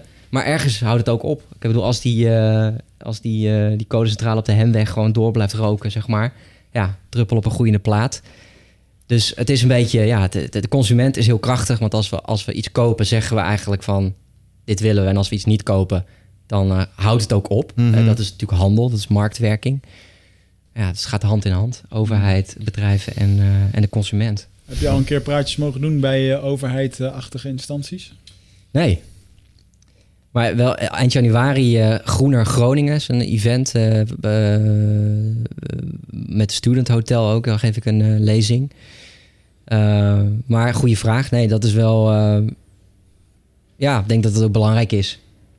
Dat, uh, dat we dat... Ik denk dat het belangrijk is dat we dat wij nu in de podcast hierover praten, maar dat, er, dat, we daar met, dat we daar meer over gaan praten. Hmm. Over duurzamere oplossingen, want het gaat gewoon niet zo goed met deze prachtige wereld. Nou, nee, meteen, nee, nee. Het grapje is altijd dat het met de planeet prima gaat. Die gaat het ook gewoon redden. Dus Ja, ja, het is ja, alleen een beetje wat er met ons op de lange termijn gaat gebeuren, waar we ons zorgen over mogen maken. Ja. Maar hoe gaat het als jij bijvoorbeeld een, uh, als jij een, zee, een zee vol met plastic ziet, wat, uh, of uh, een vogel die wordt opengehaald en je ziet allemaal plastic, wat doet dat met jou? Ja, dat vind ik niet leuk om te zien. Nee. Nee. nee. Klik ik weg. Soms. Ja. Soms ook niet. Wat ik, uh, ik weet niet, ken je de website Reddit? Ja. Ja, er zijn een aantal topics die ik tegen eerder las ik ze met veel interesse. Nou, nou ga ik er echt af, net wat jij zegt, ik, ik kijk er liever even niet meer naar. Dan hebben ze het weer. Laatst hebben we het hier ook iemand gehad met over de opwarming van uh, de planeet. En met name wat er zou gebeuren als de oceaan ook maar iets warmer wordt. Dan komen er bepaalde methaangassen vrij. Zo. En als ik dat zo. zo uh, toen was ik weer voor de kust van Noorwegen, waren laatst weer methaanbubbels gezien. Bye, bye, I don't want to read this shit. Bye, bye. Ik uh, geloof het allemaal wel. We're doomed. Weet je? Dus, ja, ja, dat is natuurlijk. Ja, dat is ja, dat, ergens ook te begrijpen. Je stapt, je stapt eruit, je wilt het eigenlijk helemaal niet zien. Laatst ook was een man uh, die zei ook van ja, je, uh, hoe dat allemaal, hoe dat allemaal toe gaat in die slachthuizen, dat moet je allemaal niet zien, joh. En uh, noem het allemaal op. Ja, het was in een werksituatie, dus ik voel me dan ook niet geroepen om daar dan over te beginnen. Maar ik denk wel dat het belangrijk is dat we, dat we bewuster worden. en Dat we ook een beetje uit... Dat, inderdaad, dat we er toch naar kijken. En toch... eh, ja, gewoon kleine, kleine stapjes maken. Het hoeft niet, eh, je hoeft niet in één keer te stoppen met vlees eten. Nee. Maar ehm, ja, ik weet dat Michael Pilarczyk hier, hier ook zat. Mhm. Die heeft ook voor mij laatst een podcast eh, gepubliceerd... met stoppen met vlees. Eten jullie vlees trouwens? Oh ja. Ja? Mhm. Ja. Ik vlieg, niet, dus, ik vlieg niet, dus ik mag vlees eten, heb ik net geleerd. ja. Eh, zo, eh, zo, zo, eh, dat is de, zeg maar, de mijnverborgenimpact.nl. Dan kun je uitrekenen hoeveel aardes je nodig hebt. eh, eh, ja, als er alleen maar Mhm. Op zo'n manier gedacht zouden zijn. Ja, Ja. ja, ja, ja. interessante test om te doen. Tien. Maar goed, ja. De- de- de- dat we het erover hebben en dat je denk ik kleine stapjes maakt met z'n allen is denk ik al, eh, al een goede start. We hebben het hier best wel... nou, we hebben het de laatste tijd is het echt heel vaak terugkerend. Vlees eten. Oké. Ook, wij, we hebben net die tip van de week met je opgenomen. We zeggen gewoon eigenlijk, bij jou heb ik het niet gezegd, eh, maar normaal zeggen we geen tips meer over geen vlees en eh, je passie volgen, want dat, dat horen we dan heel vaak. Ja, ja. En ik woon zelf in een weiland met allemaal koetjes. Eh, dan worden die jongeren met de ouders worden in het weiland gezet. En dan zie ik ook echt gewoon tien koeien met elkaar spelen, rennen achter elkaar aan. En ja, dat zijn dingen die, die zie je niet op het moment als je in een supermarkt staat en er ligt gewoon een pakketje. En hetzelfde met het slachthuis. En, eh, en dan soort denk je straks, deze, deze, dat zijn vleeskoeien. Die gaan straks een keer naar een slachthuis. Mhm. En eh, ze hebben wel lekker in de wei gestaan. En ze hebben gras mogen eten. Dat is een heel mooi verhaal. Maar eh, ja, als we het zelf moeten gaan slachten, dan is dat anders. ja Ik, precies. bedoel, eh, ik heb er zelf bij gestaan. Ik heb ook op mijn Instagram staan een foto waar ze bij een Indiaanstam in Brazilië een, voor een, een koe slachten. Ja, als je dat dan ziet, dan heb je gelijk gegeten en gedronken. Weet Ja, je? kon je daar niet tegen? ja, ja, ja, niet met al die vliegen en honden en eh, hygiëne is wel een dingetje daar. Ja, En, nou, dat eh, kan ik me voorstellen. dus- maar gewoon in een... Nee, ja. ik ben niet bloedgevoelig of eh, en ik, ja, is dat gewoon een, het, ik zie daar ook, eh, daar geeft het een hele stam te eten. Het wordt ook meteen verspreid over drie verschillende stammen. Het is echt een feest als daar een keer een koe geslacht wordt. Het is een heel anders dan, oh, we eten vanavond weer een stuk vlees omdat het zo makkelijk voorhanden is. Weet je, het is daar gewoon niet voorhanden. Dus daar Ja. wordt er anders mee omgegaan. En alles wordt opgemaakt. eh, er Weer wordt- een noodzaak ook, hè? de botten worden gebruikt. eh, noem maar op. Dat wordt, ehm, ja, laat ik zo zeggen, die koe wordt wel echt, echt dankbaar opgegeten daar. Mhm. En, Ja. eh, Ja, maar dat, het al, dat, het, dat jij nu zegt dat het al daar best wel veel over gaat, dat, dat zegt natuurlijk wel al wat over deze tijd. Ja, dat we daar met z'n allen denk ik gewoon veel ja. bewuster mee bezig zijn. Bewuster nog dan onze ouders en grootouders. Waar ik Dat bij de, goed. bij de vleesindustrie heel gevoelig voor ben, is ehm, het, het leven eh, voor de slacht. Dus ik ben recent. We hebben het hier nu al drie podcasts op rij, volgens mij, dat ik het hierover heb gehad. Die lijn moet ons gaan sponsoren, volgens mij. Maar de Woeste Grond, daar heb ik recentelijk wat eh, vlees van gekregen, zeg maar. Dat is een club die hebben gewoon woeste landen, zeg maar. Daar staat vee op. En eens in de zoveel tijd wordt er een koe geslacht. Die heeft een goed, le- goed leven gehad, zeg maar. En er is ook voorraad wat de voorraad is. Dan kun je het bestellen. Soms is er, zijn er sommige dingen ook gewoon niet. Het is afhankelijk van wat er van dat land komt. En dat doen ze ook om die gebieden in balans te houden. Want jagen is niet altijd slecht. Het is niet alleen voor de trofee en Mm. dat soort dingen. Het heeft ook een stukje natuurbeheer heeft het mee te maken. En op die manier eh, kun je aan je vlees komen. En dan denk ik, oké, daar kan ik iets mee. Maar als zo'n koe heel miserabel, geen daglicht heeft gezien... alleen maar pijn en ellende heeft gekend... en in zeg maar, zeer erbarmelijke omstandigheden hier zijn bewustzijn doorbrengt... Mm. ja, daarvan kan ik me voorstellen, oké, dat is echt ernstig niet oké. Als ze onnodig lijden, dat zou je niet moeten willen. Maar als er een koe, een beetje zoals de koetjes eh, bij Wigget in de bij... en dan misschien nog wel iets mooiere vrije omgeving... eh, daar een aantal jaar gewoon een ding hebben kunnen doen... I don't really care. Maar ja, het, kijk, ik denk dat we allemaal dat we daar allemaal inderdaad verschillend over denken, dat we daar elkaar moeten respecteren. Maar het feit dat je er bewust over nadenkt en niet klakkeloos maar denkt eh, die, dat je die mismatch niet ziet tussen hè, het dier wat gewoon vrolijk rondhuppelt en ineens in plastic in de supermarkt ligt. Ja, dat is denk ik al gewoon al heel goed. En eh, weet je, ja, we moeten ook geen Jehovah-getuigen naar elkaar worden en vingertjes gaan wijzen. Nee. Ja, We moeten vooral delen ook wat we moeilijk vinden hieraan. Eh, ik denk dat dat heel belangrijk is, want dat, dat maakt het gesprek ook. eh, want dan laat je ook zien. Ik probeer ook altijd in die podcast het Groene Hart te vragen: ja, waar, wat, zijn, wat is nou jouw zonde? Weet je wel, wat is iets waar, waar je minder duurzaam op leeft? En bij mij is dat de auto. Ik heb gewoon wel een auto, nou, die zet ik dan wel op Snapcar, dus die verhuur ik dan wel. Dus ik probeer ja. dat een beetje toch te verduurzamen, om het zo maar te zeggen. Waarom is dat duurzamer? Je laat hem meer rijden. Ja, en je zorgt er dus voor dat er minder wordt gekocht. Omdat natuurlijk mensen hebben, een, eh, hebben de mogelijkheid om een auto te huren. Dus gaan ze niet zo snel een auto aanschaffen. Oh, dus de, ja, dus, en daarmee bespaar je op de initiële, zeg maar, schade die een auto maken Exact, ja, dus niet het daadwerkelijk gebruik van de auto. Nee. Want dat moet ik je daarmee aan, zou Ik ik heb een slechte ervaring met Snapcar. Heb ik je dat nooit verteld? Ja, dat heb je wel verteld. Dat ding halverwege aan Ik heb elkaar viel. Ik heb een keertje in een eh, station eh, gehuurd. Ja. En ik rij over de snelweg en op een gegeven moment ik hoor klonk. En ik kijk aan mijn achteruitviel en ik zie iets roods over de straat heen of over de, de snelweg heen denderen. Echt zo toenk, toenk, recht in de voorkant van een Audi. Oh en ik dacht, maar ik ben over niks heen gereden. Die auto langs de kant. En eh, het was zo'n zo'n Volvo station. Ik had een keer een station nodig. En aan de achterkant zit een soort plaat, weet ik veel, die daar voor de stier zat met lampen en dingen. En die was er gewoon afge- afgevlogen. En eh, ik had natuurlijk weer zonder eigen risico ook eh gehuurd. Ja, ja, ja. Dus ik kreeg in één keer ook een rekening van... eh, of mijn eigen risico van 500 werd, moest ik betalen. Fucking hell, jongen. Dus ik was er best wel pissig over. Van, ja, maar luister, hoe kan dit nou, man? Want ik heb, helemaal, ik heb helemaal niks gedaan. Ik heb helemaal geen ongeluk gemaakt. Ik verlies gewoon onderdelen terwijl ik rij. Mhm. Toen heb ik het toch eerst moeten betalen. En eh, toen heb ik uiteindelijk bij die eh, verzekeraar, Allianz, heb ik eh, dit even een heel kort verhaal vertipt. En toen kreeg ik eigenlijk binnen een korte tijd terug van, ja, inderdaad, dan ligt het niet aan jou. Dus je krijgt geld weer terug. Maar nog, Ja. het feit dat je een auto hebt gehuurd die zo is... Stel dat ding was door de voorruit gegaan Ja, dat, Audi iemand, eh, dat is levensgevaarlijk. ja, inderdaad. Ja, goed, maar dat was mijn ervaring met Snap. eh. Ja, Snap dus ik hoop dat jij je auto Ja. beter onderhoudt, is wat we zeggen. Ja, precies. Ja, Nee, maar ik snap het wel. En daar hadden we het er straks ook een beetje over. Hè? Over auto's en de kosten en de en, eh, ja, je noemt dat de, de verborgen impact. Mhm. Ehm, want ik kan me voorstellen dat je tegenwoordig, als je een elektrische wagen rijdt, dat je lekker kunt virtue signalen met van kijk mij eens even groen zijn. Eh, maar dat is ook weer typisch zo'n dingetje. Eh, da- daar zitten dus blijkbaar allerlei, dat vertelde jij, ehm, van die conflictmineralen in. Eh, en dat, eh, dat maakt hem op die manier weer heel ecologisch Ja. onverantwoord. Een Tesla is in productie heel, eh, heel vervuilend. Omdat inderdaad voor die, voor die batterij, voor die accu moet enorm veel... Ja, daar moeten enorm veel chemicaliën komen van vrij. Maar ook koper en, en, en, en coltaan en noem het allemaal. Dat soort stoffen worden allemaal uit de grond daarvoor gehaald. Wat is coltaan? Ik hoorde het er straks ook, maar het is voor de eerste keer dat ik het hoor. Wat is ja, dat? het zijn eigenlijk allemaal, weet je, om die batterijen te maken, ook van onze iPhones. Er zitten allemaal van die, ja, er zit goud bij, koper bij. Dat is ook allemaal voor het geleiden. Dus er zitten gewoon hele, ehm, ja, een soort van hele duurzame, of in ieder geval hele eh, zeldzame materialen zitten daarin.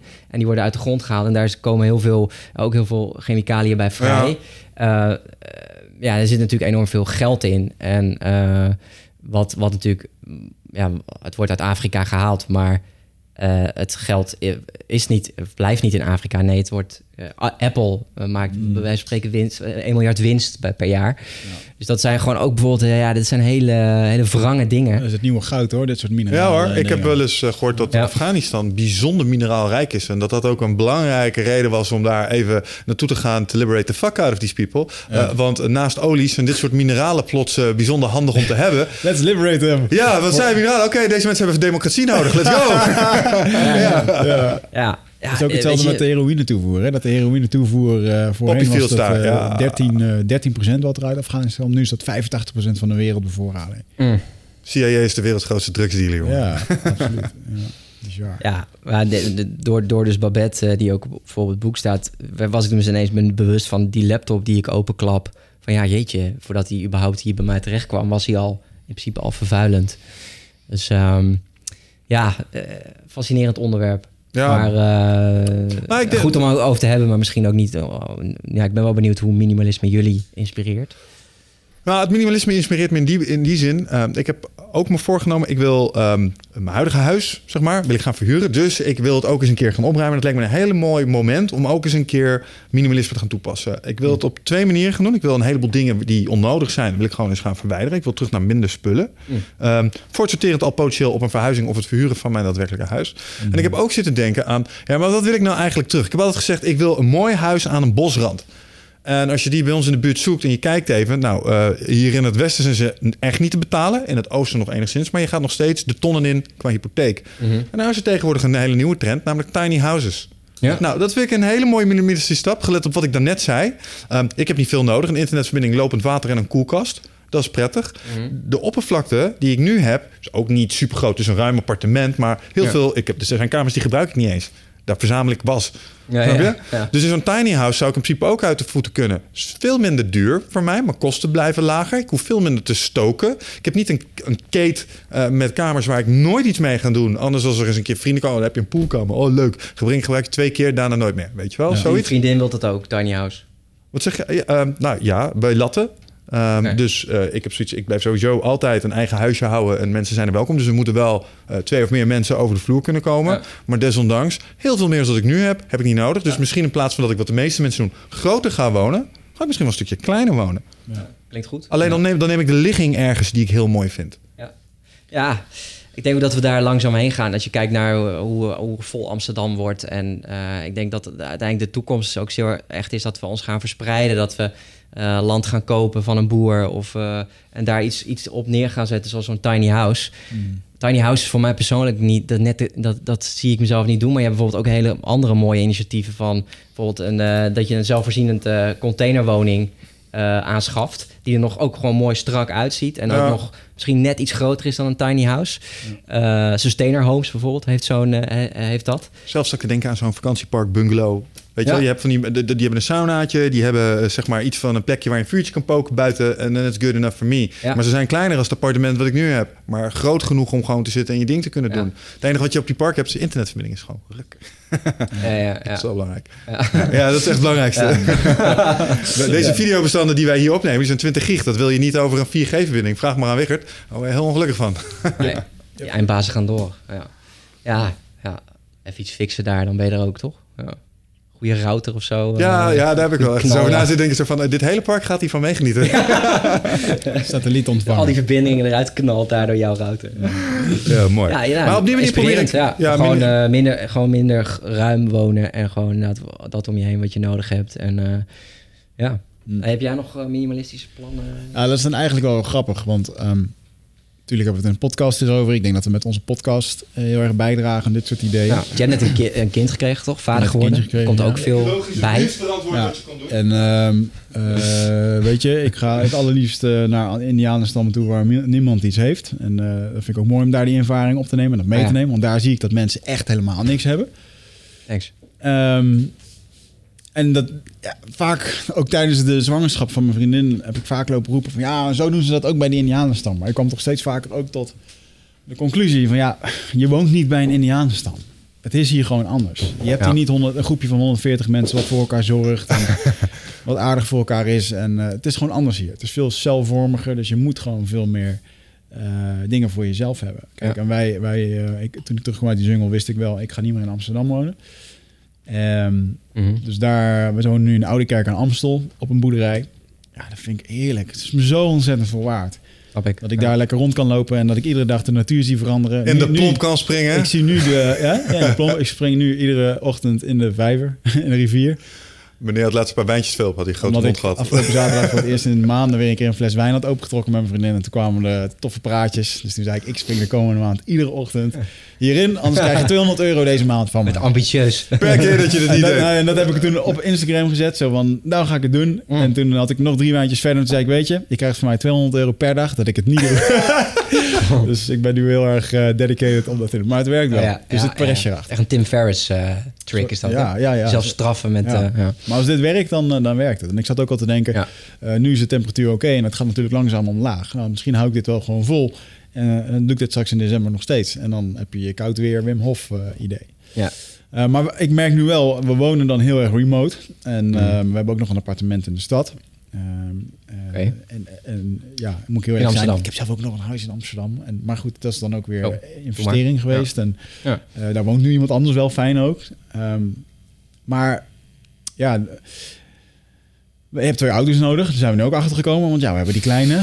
Dus ergens hoe, wij, hoe zij een bewustzijnsschool heeft en hoe wij hierover lopen te praten. En ik dit allemaal kan beamen. En wij alle twee niet heel erg materialistisch zijn in de zin van veel dingen hebben. Nee. Ehm, ik roep ook altijd, eh, het enige wat ik nog heel graag wil hebben is de, de droomauto die ik graag wil hebben. En een heel duur, heel duur horloge wat ik ooit een keer op de kapstok bij een sauna heb laten hangen. Mhm. Waar ik nog steeds van baal. En die wil ik gewoon nog steeds een keertje opnieuw kopen. Laat het gaan, jongen. Nee, nee, dat is mijn, dat is mijn eh, ding wat Ja. pijn doet. En, maar verder heb ik ook niet zo heel veel thuis. Ik heb mijn indianentooi en eh that's it. Ja. Weet je? Er kwam er veel binnen toen je net vader was geworden? Want er kwam natuurlijk heel veel mensen met allerlei speelgoed aanzetten. Ja. Was dat een behoorlijke waterval aan materie? Ja, daarvan denk ik dan wel van fuck jongens. Moet ik je mee? Dit, dit, dit was misschien helemaal niet nodig geweest. Maar iedereen, je hebt dus uit een soort van traditie en gewoonte dat mensen dit komen brengen. Ja. En eh, gelukkig gebruiken we ook wel heel veel. Ik denk dat de mensen die bij ons binnenkomen, die vind ik eigenlijk ook heel veel mensen dachten er al heel bewust over na. Oh ja. Alleen ja, je hebt natuurlijk wel heel veel kleertjes eh, waarvan ik weet, ja, dit is gewoon niet duurzaam gemaakt. Dit heeft gewoon een Chinees van vier jaar in elkaar gezet. Ja. En, eh, eh, of hè, van zeven jaar bij wijze van spreken die dan aan het werk is. Ja. Ik, kom, ik kom binnenkort langs. Het speeltje is er bijna. Ik heb iets uit China besteld. Ik ga altijd voor toys that make the noise.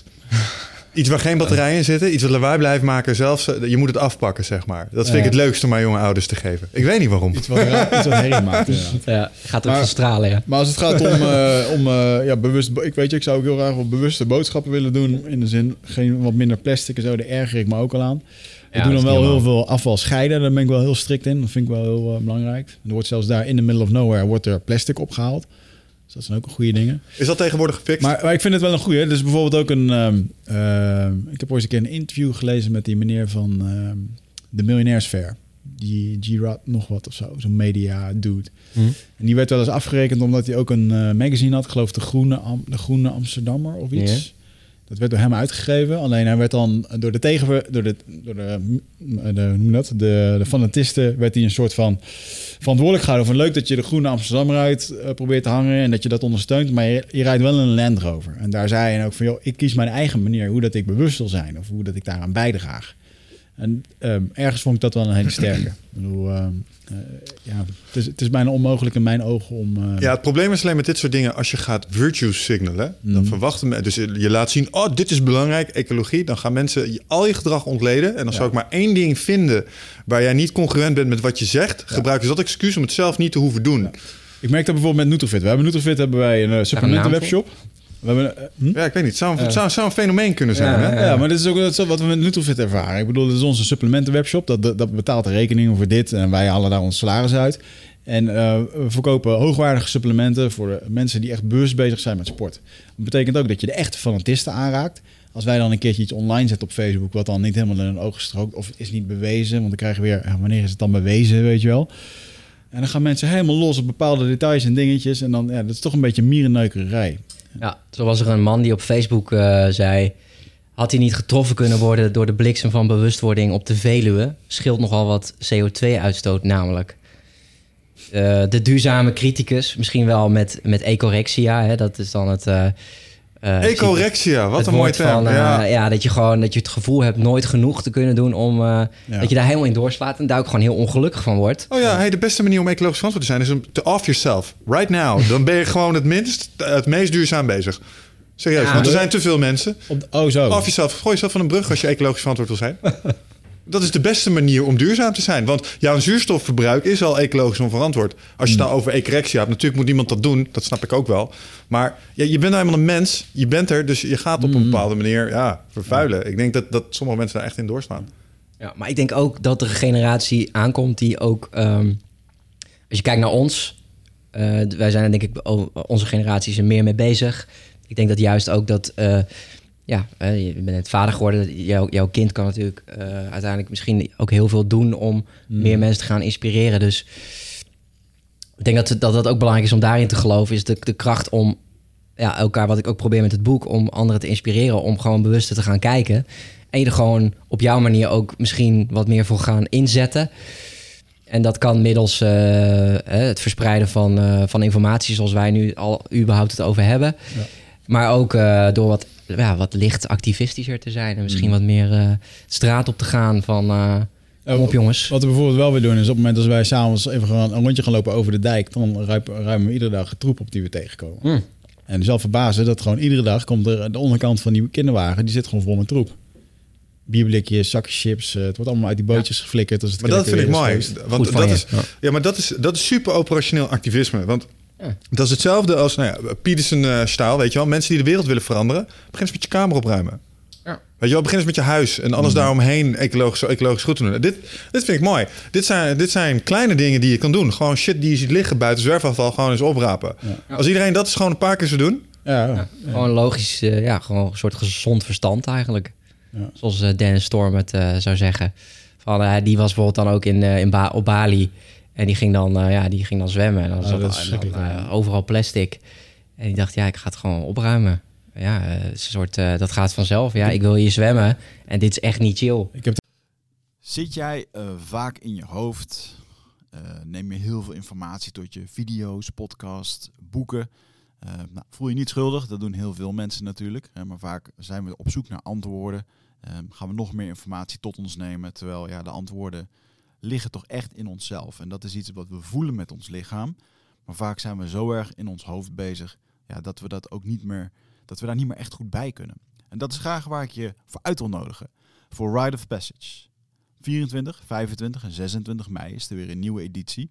Voor mijn retreat voor persoonlijke ontwikkeling. Waarbij het thema echt is om uit het hoofd te komen in dat lichaam. Want dat is waar je alles ervaart. En ik wil dat je gewoon weer in contact komt met, met die, die intuïtie. Ehm, en gewoon een heel sterk uh, innerlijk kompas. Dat je gewoon weer weet waar je naartoe moet, wat je te doen staat. En dat je gewoon weer helderheid hebt over wat je wilt en hoe dat je dat gaat doen. En dat doen we middels uh, bio-energetische oefeningen, dynamische meditaties, een stuk shamanisme zit erin. Het enige wat er bekend is van het programma is dat er een zweethut in zit. Uh, en natuurlijk gewoon hands-on persoonlijk leiderschap. Uh, dit retreat krijgt een 9,2 gemiddelde van meer dan 331 deelnemers. Daar ben ik ontzettend trots op. Sterker nog, er is ook een money back guarantee. Vind je niks na drie dagen, krijg je gewoon je geld terug. Dus het enige risico dat je loopt, is dat je gelukkiger wordt. Klinkt dit als iets voor jou en durf je het aan? Dan zie ik je op Ride of Passage. Ga naar wichertmeerman.nl en klik op Retreat. Daar mijn uh, laatste dag surfen. Vorig jaar heb ik er zes weken gezeten. Um, en dat heb ik daar de laatste keer dat ik daar ging surfen, denk ik dat ik 200 meter uit heb gepeddeld, omdat het heel laag stond.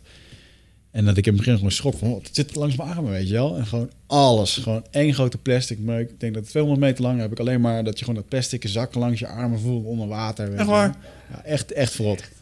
Echt ah. niet te doen. Ja. is dat ook zo bij ons, in ook bij ons in Scheveningen zo? Nee, minder. Nee, nee het, heeft, het, heeft allemaal te maken met... Kijk, en net als in Indonesië, jongen, die mensen... Het allemaal plastic zakjes. Het allemaal korte termijn gedachten, want niemand heeft het heel erg breed. En uh, dan moet ik wel zeggen dat die Afrikaanse landen... Ik geloof nu de Congo's, plastic, plastic verboden. Ja, ja, ja, ja. En ik geloof dat Mac uh, nu helemaal van de plastic rietjes af is en zo. Ja. ja, het klinkt klein, maar ik denk dat die ja. best wel wat de plastic uh, de wereld in hebben. De Mac, die heeft nu papieren rietjes. Ah, te gek. Ja. Ja, dat, is typisch, dat zijn typisch van die dingen die je wegpleurt. Ja. Dat vind ik al zo typisch aan de snelweg, jongen. Ik, ik zie het nooit mensen doen voor mij. En ik doe het zelf ook niet. Maar als ik in de bocht kijk bij een afslag, ligt daar altijd alles helemaal vol met vuilnis. Dus van die bochten waar je heel langzaam moet, zeg maar. En de kant waar je zeg maar vanaf, daar gaat het altijd in of zo. Ja. Waar ik echt een tyfus zeker aan heb, zoals ik zo zeg, mensen die een sigarettenpeuk uit de auto gooien. Ja.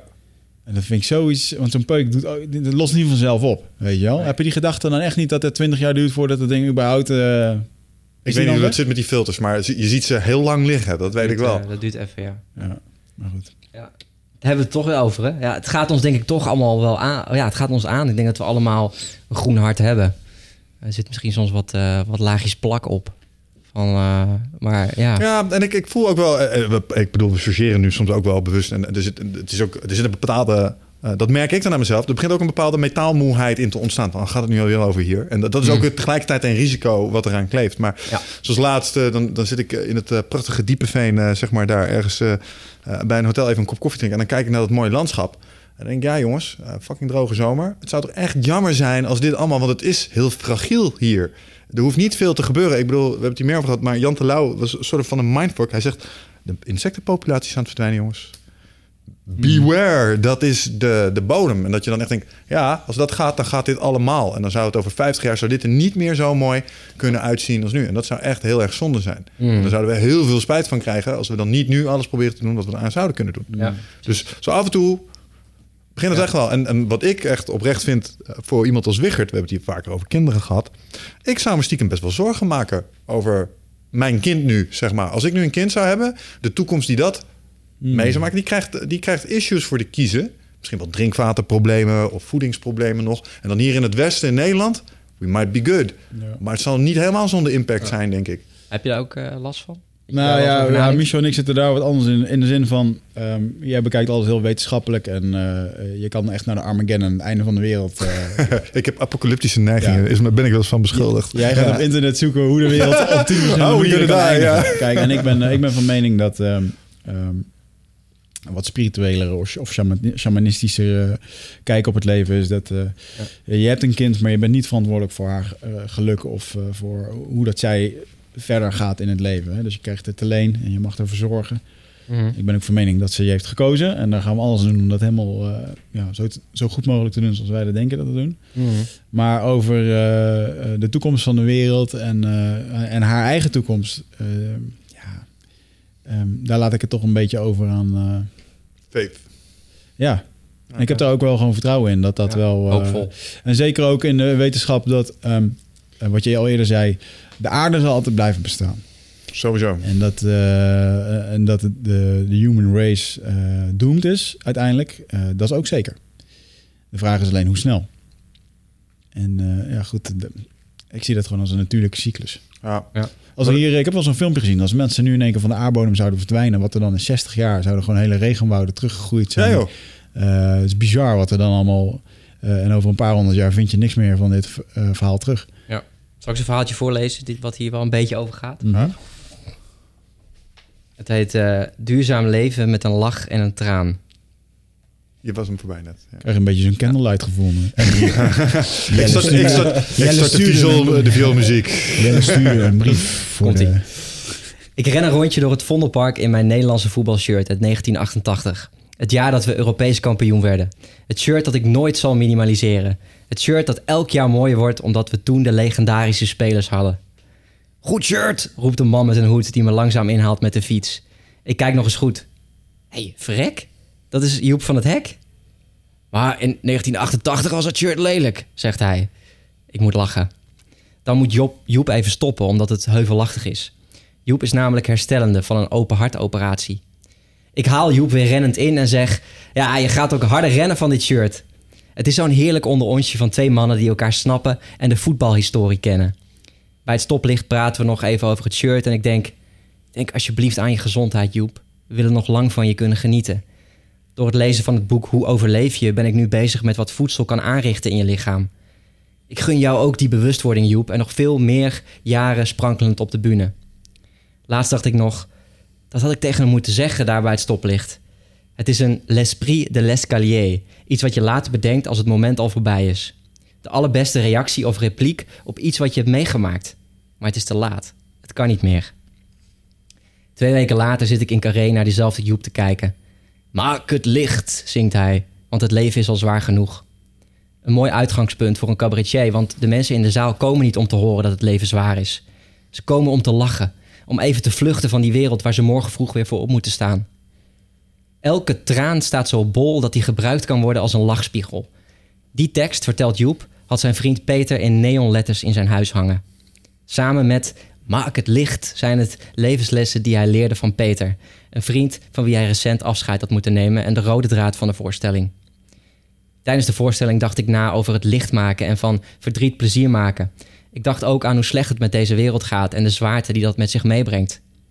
Heeft ons nageslacht straks de allergrootste l'esprit de l'escalier ooit? Denkt zij dan, hadden onze overgrootouders er maar iets aan gedaan toen het nog kon? Denken zij dan aan de allerbeste reactie of repliek als het te laat is? En ineens schoot het door me heen in die zaal. We moeten de lach en de traan verenigen. Duurzaam laat, duurzaamheid laten zien met een lach en de traan gebruiken als motivator. Net als Joep. Dat is de beste manier om verder te komen en elkaar te inspireren. Mooi, I like it. Sowieso pluspunten voor het gebruik van de term l'esprit d'escalier. Ken je de etymologie ook trouwens? De? De, de- het idee achter het woord waar het vandaan komt? De term? Ja, de lift, hè? Je, de, iets wat je in de lift eh, bedenkt. Ja, je het- drukt op het knopje van de lift en eh, je bent iemand net tegengekomen, misschien op de trap. En, je, en dan denk je van, ping, shit, ik had iets moeten zeggen. Of, het, ja, Ja, maar dat- komt dat- daar vandaan, ja. Ja, ik heb ooit een keer gelezen dat het eh, teruggaat helemaal naar de tijd eh, van de, eh, zeg maar, de gentlemen, zeg maar, in de jaren 1800. Oké. En dan was het heel eh, normaal dat heren van stand spitsvondigheden met elkaar uitwisselden. Een soort verbaal steekspel. En als jij dan had verloren in zo'n verbaal steekspel en je stond onderaan de trap van die grote herenhuizen, dan dacht je plots, dat had ik moeten zeggen. En dat is, eh, Oh, tof dat je dat weet. ja, ik heb dat toevallig een keer gelezen. en toen dacht ik, oh ja, hey, cool, hij heeft het erover. Dus, eh, Mm. ja, Maar dan is de escalier dus eigenlijk de trap. ja, En volgens mij wel. Ja, ja, ja. Goeie. Maar ik denk Ja, dat het goed. nodig is dat we denken, kut, en vaak moet het al een beetje te laat zijn. Oh shit, dat hebben we gedaan. En ik denk dat we dat al heel vaak hebben gezien in deze eh, geschiedenis van de aarde. Ja, Ehm, wat ik bijvoorbeeld ook wel eens, eh, waar ik wel eens aan zit te denken. Ehm, als je nu kijkt naar bijvoorbeeld een Shell, wat een beetje de boosdoener is, en, eh, dan denk ik serieus dat als we zo doorgaan, dat ehm, Shell over 20 jaar een van de hipste bedrijven kan zijn waar je kan werken.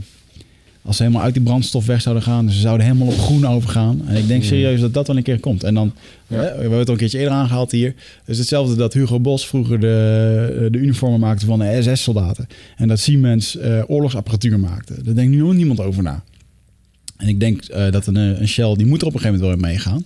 En als die helemaal gaan op groen en op, eh, op zonne-energie en ja, dan... eh, De toekomstindustrie, ook gelet op waar we het net over hadden. We hadden het er straks over Tesla. Waar zit Tesla op in? Ja, maar dat is dus een beetje toevallig, dat ik, maar toevallig dat ik hierop kwam over. eh, ik wilde graag investeren in Tesla met aandelen en dingen. Dus ik heb daar veel over gezocht van wat is nou verstandig om daarin te doen. Tesla, is- Tesla, het nadeel wat dan door de tegenpartijen die zeiden van niet doen, is dat Tesla nog relatief jong is. En ja, ze zijn heel erg voortvarend op dit moment. Maar als de grote namen straks in één keer switchen op zonne-energie, dan is het in één keer een hele kleine speler. Mhm. Nu is het een van de weinigen en voortvarend. En, Ja. dus dat, eh, daar zat er wat. eh, wat Ik, zei trouwens Tesla, maar ik bedoelde Elon Musk. Als je Ja. kijkt naar zijn, naar zijn proposities, waar zit, waar zit hij met name heel dik in? Ja, dat. Ja, Tesla gaat dus niet zo goed omdat eh, hij krijgt het niet geproduceerd. Dus er zijn heel veel eh, bestellingen voor die wagen. Maar hij krijgt het gewoon niet voor elkaar. Hij kan niet concurreren met een eh, Audi en BMW... die dus nu ook met elektrische wagens komen. Dat is nu een beetje het verhaal. Ja. Ja, hij wil naar Mars. Ja, laat dat, ik wou net zeggen, laat dat eerst een engineering problem zijn, zeg maar, slachtoffer van je eigen succes, maar inderdaad space. Ja. Shell Space Services of iets dergelijks. Ik voorzie dat alle bedrijven die, gro- die groot zijn, die gaan uiteindelijk transities maken naar dat soort dingen. Want je had het over, daar moest, moest ik de hele tijd denken. Ja, hoeveel aardes hebben we nodig om eh, onze huidige levensstijl eh, te onderhouden? Nou ja, ehm, misschien een stuk of drie, vier. Maar we hebben zoiets als de asteroïdengordel. En er zijn een heleboel mensen heel erg druk om ervoor te zorgen dat we die mineralen en die resources en alles wat daar omheen hangt. Ons zonnestelsel is zeer rijk, very abundant. En er zijn allerlei middelen die wij kunnen gebruiken om onze eigen technologische ontwikkeling zeg maar, vooruit te stuwen. En daarmee kun je zelfs een aantal problemen waar we nu mee kampen, bijvoorbeeld, dat heb ik een keer iemand horen zeggen. Alles wat wij facen is een engineering problem. Jij zegt overbevolking, je zegt hongersnood, ik zeg ruimteboerderijen. Ja, ja kan. Je, je kan alles in principe wel verzinnen. En de, de- het enige probleem wordt inderdaad de hoeveelheid resources die je hebt op je planeet. En, en wij gaan op een gegeven moment een soort transitie door van, eh, van, van beschaving. Van één planeet naar meerdere planeten. En er zijn een heleboel eh, slimme mensen die hebben nagedacht over natuurlijke progressies van beschavingen. En het eerste wat je wordt is multi, multiplanetair. En dan, dan kun je niet anders als daar die resources ook gaan inzetten om je technologische ontwikkelingen zeg maar, voor te stuwen. En soms denk ik ook wel eens. Misschien gaan we die strijd met de, eh, met de duurzaamheid gaan we, gaan we gewoon ook wel een beetje verliezen. Mede omdat we snappen dat we, zeg maar, we, we kunnen onze winkansen uiteindelijk spreiden. Ja, ja. Keerzijde daarvan is dat ik dan een Jury van Geest, als we het daarover hebben, die hoor ik je zeggen. Maar alles wat je daar wil doen, moet je hier eerst kunnen. Ik bedoel, eh, als jij Mars wil terraformen, dan denk ik altijd dat dat super makkelijk is. Kunnen onze eigen planeet nog niet eens terraformen. Dus hoe denk je dat het voor jou mogelijk is om dat te gaan doen? Ja. Toch denk ik wel dat we uiteindelijk dat we dat mee gaan nemen in de afweging. Zoals een Tesla ook. Die mineralen, die denken al lang, ja, zodra we bij die asteroïden daar kunnen, hebben ze wel eens uitgerekend. En zo'n ding, dat is het bruto nationaal product van de Verenigde Staten en China van vier jaar bij elkaar of zo, weet je wel? In termen wat je daar van waarde kunt genereren. Ja. Dus ik denk dat als je kijkt naar waar een Shell en dat soort clubs heen gaat, als ze echt modern willen worden, dan gaan ze een beetje die kant uit. Ja, maar dan wordt het op een gegeven moment hip om daar te werken. Geloof ik echt. En dan, Ja, dan zeker. vergeten Ja. we dat ze vroeger eh, duizenden liters lieten lekken in de oceaan. Ik, eh, ja, mooi dat je hoopvol bent. Ik hoop dat het snel gebeurt. Maar hoe, wanneer denk jij dat wij op Mars eh, kunnen? Hoe zie jij dat? eh, hoe, lang, hoe lang zie jij het nog? Ik denk, nou, misschien als we mazzel hebben, maken we het nog mee. Ik weet niet of het een duurzame kolonie is, maar als ik nu mensen er zo over hoor praten, eh, dan gaan we het op zijn minst een keer proberen om daar eh, te komen. Gewoon om te laten zien, ruimte is weer even heel hip. Ik hoop echt, echt op een nieuwe space race, omdat je kijkt naar de technologische ontwikkelingen die voort zijn gekomen uit de, voorgaande space race. Mhm. Ja, die telefoons gebruiken we nog steeds, snap je? Mhm. Dus eh, daar komen mooie dingen uit weg. Aan de andere kant, het is ook ongelooflijk moeilijk. Dus we hebben echt geen idee wat we tegen gaan komen op het moment dat we dat echt structureel proberen doen. Kunnen we er een mens krijgen? Zeker. Kunnen we er een, een kolonie starten? Dat weet ik niet. Ja. Laten we eerst eens naar de maan gaan. Nu een hele toffe podcast ook van eh, Gimlet Media, ken je waarschijnlijk wel? Nee? Wat is dat? start-up, de start-up podcast. En dat is een, een soort groot... eh, eigenlijk een beetje wat dag en nacht media nu in Nederland doet. Dat is Gimlet in Amerika. Dus het is eigenlijk een soort grote, groot podcast, bedrijf, platform. Die hebben nu ook, ik ben even de naam kwijt, maar ze hebben zo'n podcast. Heel tof. En dat gaat dus over mensen die eh, zich, eh, ja, een soort astronauten, wannabes, die zich aan het voorbereiden zijn op, op het leven op Mars. Ja. Die zijn het al aan het testen in zo'n doom. Van eh, oké, we gaan nu op verkenningstocht en dan moeten we dan weer we moeten zoveel eten meenemen. Dus het wordt allemaal al. Ja. Maar ja, wel, eh, wel, wel gaaf, eh, gaaf onderwerp, dat hele ben wel benieuwd. Ik hoop dat we het nog mee gaan maken. Ja, inderdaad. joh. Ik ben in dat opzicht wel een techno-optimist hoor. Ik, ik geloof dat technologie uiteindelijk hetgeen is eh, wat ons zal redden. Ja. Dat is mijn hoop, omdat ik, omdat, nee, dat is misschien mijn pessimisme als het gaat om menselijk gedrag. Ja. Jij bent van de technologie. Jij Ja, ik heb het idee, we moeten daar niks, eh, we moeten daar niet zitten op Mars. Nou, nou ja, ik vind niet dat we per se op Mars moeten zitten. Maar ik denk dat de reis naar Mars ons weer allerlei dingen gaat leren... waar we hier Oh, ja. weer dingen mee kunnen. Ja, nee, tuurlijk dat wel. Maar ik zie dat niet. ge- Ik denk dat alle mensen daar vroeg of laat helemaal gek worden. Eh, of het zijn hele bijzondere types die daar eh, heen gaan. Ken, ken je de Expanse? Hm? De serie De Expanse? Nee. Het gaat precies hierover. Over een heel realistisch beeld van hoe het zou zijn om Mars te koloniseren. En eh, hoe het dan... Oh, ik denk dat je heel erg goed, dat als er een paar goede wetenschappers en psychologen op zet, dan kan je heel goed kijken hoe dat een groep het daar gaat doen. En, eh, ehm, maar goed, even buiten het feit of we daar ooit kunnen komen, ik denk het wel. Eh, wat me wel, wat me veel interessanter lijkt, is dat het naar een planeet kan waar een soort van ge- soortgelijk klimaat is als hier. En wat loopt daar dan rond, weet je wel? Andere sterrenreizen en bedoel je? dingen en eh, waar water is en bos en dingen. En dan weet je ook zeker Oh, dat er dingen rondkruipen. En daar ben ik niet eerst die daar... eh, Jij zou wel naar de Avatar-planeet willen. eh, nou ja, in de zin van, dat is trouwens een mooi gegeven. Dat ehm, die film Avatar, de story eh, writers, die zijn tien jaar eh, eerder dat de film uitkwam, zijn ze naar die Indianenstam geweest waar ik ben geweest. Oké. En ehm, ik haal het vaak in mijn lezing aan als mensen mij vragen hoe, hoe was het daar? Heb je die film Avatar? Zo was het. En dan liepen er geen blauwe beesten rond, maar de connectie met natuur en met hoe ze elkaar helen en doen. En, Maar door de ja, ayahuasca zag je ze wel zo af en toe. eh, en dat is nog sterker. Zo'n een van die scènes waar ze in de, in de film Avatar eh, ayahuasca drinken, die hebben ze eruit gehaald. Maar die kan je wel vinden op YouTube. Oh, echt waar? Ja. Oh, wat vet. Dan geven ze hem ayahuasca en daardoor maakt hij een trip en gaat hij dood, zoals Oh, dat vaak in het shamanisme gebeurt. Ja. Eh, waardoor hij een inzicht heeft. En, eh, maar die hebben ze eruit gehaald voor de bioscoop. Super cool. Ja. Maar eh, hoor ik je nou zeggen dat als we, stel we vinden een planeet met een, met een aantoonbare biosfeer, daar zou je wel graag naartoe willen. Nou, in de zin, dat lijkt me dan veel interessanter om over na te denken. En wat dan, want dat is leefbaarder. Daar kun je, daar kun je makkelijker koloniseren. En, en Ja. nu moeten we echt gaan zien te overleven op een Ja. rode zandbak. Waar geen vak te doen is. Er staan de komende honderd jaar nog geen casino's à la de Las Vegas. De strip ook in de woestijn, weet je wel, zo gebouwd. En ik denk dan, ja, als we daar dan moet, heen moeten gaan verhuizen als bevolking... eh, nee, dan. eh, Nee. Maar ik denk ook serieus, joh. We, we- we- voor mijn gevoel, we wonen hier voor een reden. We moeten het hier doen. Nou, we hebben daar niks in zoeken, man. Toch denk ik dat daar wel een antwoord ligt. In, in het kijken naar. ehm, nou, we hebben het hier vaak gehad over de Fermi-paradox. Ken je dat? De? Fermi-paradox. Nee. Dat, dat zegt je namelijk iets over hoe beschavingen het redden als ze ver gen- vorderd genoeg zijn. Fermi-paradox is als eh, Drake's formule. Dat, dat heeft ooit, is een berekening. We hebben zoveel sterren, kunnen we zien. En als van die sterren, dat wisten we toen niet, dat kunnen we nu inmiddels wel zien. Maar als van die sterren zoveel sterren planeten hebben. En van die planeten zijn zoveel zijn er als aarde. En zoveel hebben ook water. En zoveel hebben ook nog zuurstof. Dan zijn er. eh, en daarvan is zo'n klein deel bewoond met leven. En daarvan is zo'n klein deel nog intelligent. Dan zouden er nog steeds miljoenen beschavingen moeten zijn volgens de wiskunde. Nou, de laatste twee jaar hebben onze ogen open gedaan met Kepler. Zijn we gaan kijken, zien we overal planeetjes en dat soort dingen zien we, eh, zien we ontstaan. Dus er zijn een heleboel eh, planeten blijkbaar. Dus beschavingen zouden er zijn. En de Fermi-paradox zegt dan... maar als dat dan zo is, hè, waarom zien we ze dan niet? Waarom zijn er, eh, zien wij niet een gigantische hoeveelheid beschavingen? En een van de antwoorden daarop is... ehm, er zijn een paar antwoorden... maar een van de antwoorden is great filters.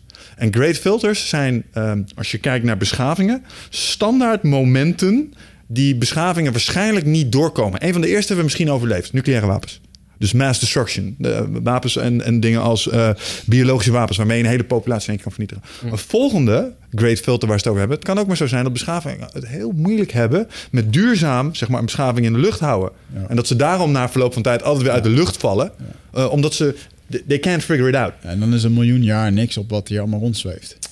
En op het moment dus dat je inderdaad andere planeten vindt... en je, je ontdekt inderdaad structureel geen leven op die planeten... dan zegt dat iets over een al te zekere toekomst van je eigen beschaving. Dat is een beetje hoe die mensen redeneren. Maar stel je ziet ze wel en je hebt aan, aantoonbaar tekens van intelligentie... dan is dat hoopvol, omdat dat ook betekent dat jij het probleem kunt fixen.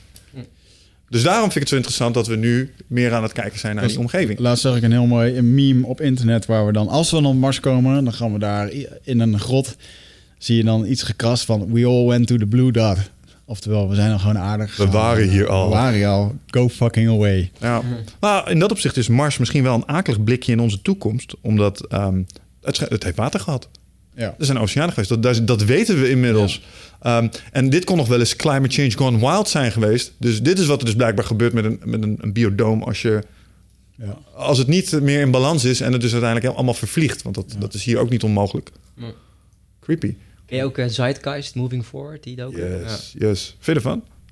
Heel interessant, want ik word dan wel, ik word dan wel blij van. Stel dat je gewoon een hele planeet from scratch kan opbouwen, lekker minimalistisch en duurzaam en uh, ja, gewoon uh, je dat hele zeitgeist is dan helemaal uitgewerkt van ja, dat je dus veel meer dingen met elkaar verbindt en dat je de steden echt.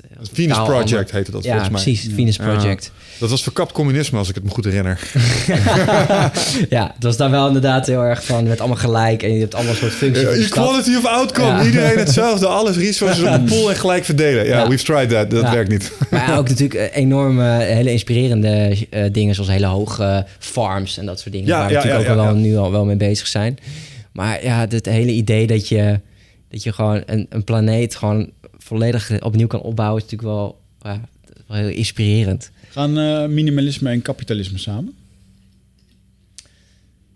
Um, nou, kijk. Kan ik miljonair worden met een uh, minimalistische instelling? Kijk, ik, ik ben ik ben zelf dat ik bijvoorbeeld dan, dan, dan laatst dan fietste, of dat het staat ook in het boek, is niet laatst al een tijd terug. Maar dan, fiets ik uh, met, nou, zo langs zo'n pamflet van Partij voor de Dieren van ga staan voor je idealen, weet je wel, ga echt.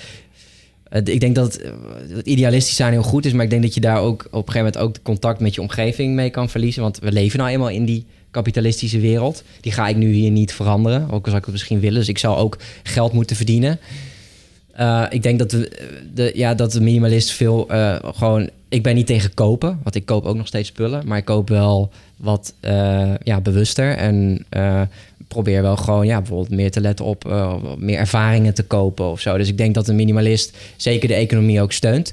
het kapitalisme steunt, maar wel op een ja, zo bewust mogelijke en groene manier. Mm -hmm. Dus um, in die zin gaan kapitalisme en minimalisme samen. Want ik denk dat het ook heel belangrijk is om vooral ook te accepteren dat je op deze wereld leeft. Waar dus inderdaad geld heel belangrijk is. En misschien wel ja, alles, alles heersend. Als je ook kijkt naar, als jij het hebt over, Shell bijvoorbeeld. Ja, goed, uh, die aandeelhouders die zeggen: jongens, uh, allemaal leuk met jullie groen, maar wij willen gewoon. Wij willen gewoon geld. Dus het is allemaal natuurlijk heel. Mm. Dat hele, het is natuurlijk allemaal heel lastig ook. Uh, hoe dat allemaal. De hele constructie van geld. Die maakt natuurlijk ook veel kapot. En daar kun je heel erg tegen gaan zijn. Maar ik denk als je ook heel erg tegen geld bent. Dat je dan ook. Dan komt het geld. Je trekt in, in die zin trek je ook aan wat je uitzendt. Ja. Als je alleen maar fuck money. En dat werkt ook niet. Weet je wel? Dan word je ook. Ja, dan, dan wordt het een beetje zo'n krakersidee. Uh, van ik ga gewoon uh, kraken en ik, ik sloop de boel en fuck de system. Het polariseert. Ah, ja, ook. Ja. Jan ja, ja, verbinding is weg. Ja. Terwijl dat, ja, ja, acceptatie, deze wereld. Hoe gaan we het uh, met z'n allen anders vormgeven? En wat, ja, hoe kunnen we als minimalist dan, zoals ik het zie, gewoon bewustere stappen zetten? Heb je daar een, uh, een gameplan voor? Stel, stel, vind ik altijd wel een leuk gedachte-experiment. Morgen worden we wakker. Elke hoofdstad hangt een uh, heel groot buitenuit schip boven zo. En zeggen, we gaan het hier anders fixen. En Jelle heeft het vanaf vandaag voor het zeggen. Jelle, here you go. Floor is yours. Wat gaan we doen? ja, Utopia. Ja. Poeh. Wat moet je doen? Waar, zou je starten? Waar, begin je? Ik denk dat het... Uh, ik denk dat ik... Ja, oh, een goede vraag, ja. Hoe zou je beginnen? Um, ja, eens gewoon eens... Is gewoon eens kijken... Um, ja, jezus, dit is echt lastig. Ik denk er even over na. Ja, dat is oké. Okay. En dan mag je hem zo nog eventjes... Ja, ja. het is een smerig. Ik heb er ook wel eens over zitten mijmeren. Het gaat vrij snel ook. Ja, ja. Je hebt deze vraag ook al eens aan mij gesteld toen ik uh, onder invloed was. Ja, en wat zou jij doen? Dit, waren, dit zijn typisch van die vragen die jij gaat stellen als iemand zo high als een motherfucker op de bank zit. Hier, neem huis. toen uh, had ik jarenlang niet, uh, niet meer gesmokt. En toen ging ik een keer naar Michel toe voor een werkoverleg. En toen werd ik op de bank geploft en kreeg ik deze vraag ook om mijn oren. Volgens mij zei ik toen, ja, zou ik gewoon alles, pla alles plat bombarderen. Alles, alles plat gooien. maar dat was wel heel erg short-minded. En ik heb nu een kleine, dus het moet nu anders. Wat hoe jij from scratch. Ja, maar ik, ik mag alle, ik, ben, ik heb een soort magie over de wereld. Ik kan alles besturen. Nee, je, je hebt gewoon precies? mandaat gekregen. Weet je, die gasten die laten gewoon even bij Washington zien. Dit is wat er gebeurt als je nee zegt. Weet je wel? Dus, dus absolute power. Dus, uh, iedereen heeft iets oké, we moeten gewoon luisteren. Ja. Dus nu heb jij het voor het zeggen, jij mag de policies iedereen maken. Iedereen moet luisteren naar mij eigenlijk. Yes, you're a complete world domination. Wat is het eerste wat je zou doen? Nou, ik heb er wel eens over nagedacht. Ik zou, eh, oké, ik heb het nu voor het zeggen. We can stop with the war, weet je. We gaan, eh, die resources gaan we nu onmiddellijk richten op het ontwikkelen van een aantal van de periferie eh, van de wereld. Laten we daar starten. Education for all. Ik zou een paar online diensten zou ik gratis gaan maken. Waarom? Want ik wil dat iedereen erbij kan. Snap je? Dus op die manier zou- zat ik een beetje te denken. Ja. Ik denk dat ik sowieso start met... Oké, we gaan sowieso echt een shitload aan bomen planten. Dus we gaan echt sowieso eh, nummer één heel veel natuur maken. Nieuwe natuur maken. Ehm, zodat we echt... eh, ja, zodat we, gewoon die, dat we gewoon die draagkracht van die aarde gewoon gelijk trekken. Ik denk dat dat nummer één moet zijn. Omdat je dan echt gelijk directe impact eh, gelijk eh, maakt. En dan een beetje gewoon stap, stapsgewijs afbouwen. En ehm, ik denk gewoon lo- logistiek heel andere dingen gaan doen. Dus gewoon zeggen van oké, ehm, in, in, in Europa gaan we het gewoon allemaal zelf... De, de, de producten die we hebben gaan we gewoon zelf maken. Het is gewoon, gewoon heel lokaal produceren Ja, en die had ik ook. dingen. Decentrale agrarische eh, autonome oplossingen. Ja, dus dat het niet allemaal van hot naar her, want het is echt totaal niet logistiek. Dat je bij wijze van spreken eerst van China plastic naar hier vervoert en vervolgens gooien wij het weg en moet het weer terug naar China. Ehm, waar ze, waar ze volgens, volgens de plastic niet meer willen hebben. Dat, eh, dat, gaan, eh, dat gaan fixen. Eh, ja, dan zou ik toch even wat eh, investeren ook in die tunnel die jij, eh, die jij noemde. Ja. Maar ja. we beginnen met natuur maken, nummer één. Natuur maken. Eh, Gelijkheid van voeding. Ik zou zorgen dat er eh, voedselprogramma's waren. Eh, Ik zou ernstig investeren in, want dat zijn nu ook van die typische. Da daar, daar wordt dan weer een beetje totalitair, merk ik. Zo van, ik zou dan niet zoveel hebben met allerlei eco-bewuste mensen die zeggen: ja, maar je mag geen genetisch gemanipuleerd voedsel in de woestijn introduceren, want ja, dan weet je niet wat met het ecosysteem gebeurt. is gebeurd, hè? Ze hebben graan, kun je gewoon planten in de Sahara, groeit. Bent tegengehouden door, ik geloof, UNICEF of eh, het Wereld Natuurfonds. Ja, want het is genetisch gemanipuleerde planten. En eh, je weet niet wat er over twintig jaar gebeurt eh, als dat losgaat op de wereld. Waar wat voor te zeggen valt. Maar daar zou ik dan even een paar miljoen heen schrijven. Oké, onderzoek dit zo snel mogelijk. Maak graan, dat groeit in de woestijn. Je kan het. Dus laten we zorgen dat we de wereldhonger weghalen. Dat is één. Die bomen vond ik een hele mooie. Correlatie een oplossing. Drones. Robotje over de vloer, maakt gaatjes, drones erachteraan, gooi je er gewoon eikels in, zodat de bomen in kunnen groeien. Die kunnen iets van 10.000 bomen in een, in een week Ja. planten of zo. Slaat nergens Dan op. ga je ineens van drones houden, hè? Ja. Bijvoorbeeld. En ik zou onze grote Nederlandse, eh, onze landgenoot, eh hoe heet hij ook eens, Vetland of zo? Wie? Ah, die meneer die de plastic uit de zee haalt. Oh, boy, Boylan? Boys, Boyan Slat. Die zou een subsidietje krijgen. Ja. Van, van, maak ja. dit maar eens even schoon, jongens. Ja, dit was even, volgens mij heb jij het gouden ei wel eh, gevonden. Ja. Nou ja, laten we wel wezen van wat eh, de Verenigde Staten uitgeeft aan het drijvend houden van een vliegdekschip. Kan, kan hij de hele oceaan schoonmaken? Mooi man, inspirerend. Tof Dus dat je ik zou, zou een beetje op die manier zou ik, zou ik denken. Maar wel high level. Ja, ja, absoluut. Maar die vind ik, vind ik ook een goeie. Ja, dus echt inderdaad, ik denk ook... ehm, inderdaad, wat jij zegt, jonge talenten die met een mooi plan komen... die gewoon full force eh, daarin investeren. Ja. Gewoon eh, inderdaad ook, weet je wel, gewoon eh, zo'n KLM zeggen, jongens... of ja, gewoon, gewoon een, een, een bedrijf of in ieder geval... we gaan nu dat duurzame vliegtuig maken. Ja. En als Henry Ford die, die auto kon maken... Hè, dan kunnen, eh, bij wijze van spreken... of Ja, hoe Edison die lamp kon maken of maar we de eerste auto die bestond, hè, die, die reed gewoon op elektriciteit. De allereerste auto die gemaakt is, Dat die, is die reed gewoon op elektriciteit. weten, ja. Mm. Is gewoon als we het niet willen. Toevallig laatst een seminar bijgewoond van een meneer Dan Peña. Die eh, noemt zichzelf de 50 billion dollar man. Omdat hij zoveel mensen heeft opgeleid om zoveel geld te verdienen. Dat is zijn grote truc. Hij kan dat. En dan is het inderdaad gewoon follow the money. Hij zegt ook, iedereen zegt dat er een tekort is aan olie. Maar er zijn nog echt... Hij heeft zelf olieplatforms gehad. Omdat hij eh, hè, follow the money, veel geld verdienen. Nou, dan ga je olie zoeken. Is hij succesvol in geweest. Hij zegt, ik ken die wereld om een duimpje. Er is echt fucking shitload aan olie wat er nog is. En het gaat voorlopig niet af. Hij zegt ook, de human race is doomed. Ja. Punt. heel erg, heel erg uh, Zie je wel? Ja. Maar ik, ik zou zou trouwens eerst- ook nog, eh, bedenk me nu, zodat ik je onderbreek. Ik zou eh, vegetarische slager ook full force investeren. Slachthuizen dicht. en gewoon overal in de supermarkten gewoon vleesvervangers. Die exact smaken zoals vlees.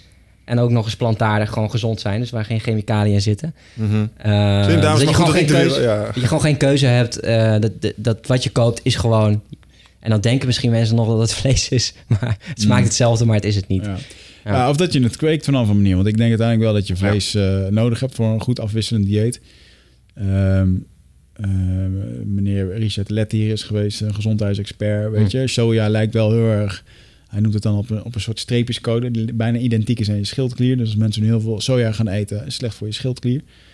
Ehm, dus er zit er nog wel een hele hoop uh, mits en maren aan om dat heel erg radicaal daarin te doen. Mhm. Mm, Maar ik denk bijvoorbeeld een Sahara volzetten met zonnepanelen zou ook goed zijn. Ja, Dat begrijp ik ook niet waarom dat is gebeurd. Waarom dat Oh, nog ja. niet is. Of zo'n eh, Elon Musk, wat hij vertelt in zijn uh, docu's. Ik geloof dat hij een paar van die superfabrieken heeft. Dan kan die eh, eh, volgens mij... Ja. eh, Luister, dat is het punt een beetje van het gedachte-experiment. Als jij het voor het zeggen krijgt en je zou alle resources op deze planeet centraal kunnen aansturen, kun je plots een paar knopen doorhakken. Want Ja. je zegt het is heel inspirerend. Ik ga je nu ook al vertellen. Ik ga een zeer, eh, eh, zeg maar, eh, nou, agressief leider moeten zijn. Ik ga eh, bepaalde gebieden ga ik gewoon van hun eigen leiders moeten ontdoen. Dan ga ik mijn eigen mensen moeten neerzetten. Anders gaan we niet kunnen bestieren. Snap je wat ik bedoel? Net zoals dat jij zegt, ik ga bepaalde knopen doorhakken als het gaat om vlees. Komt geen vlees meer. Dan ga je een aantal mensen heel ongelukkig mee maken.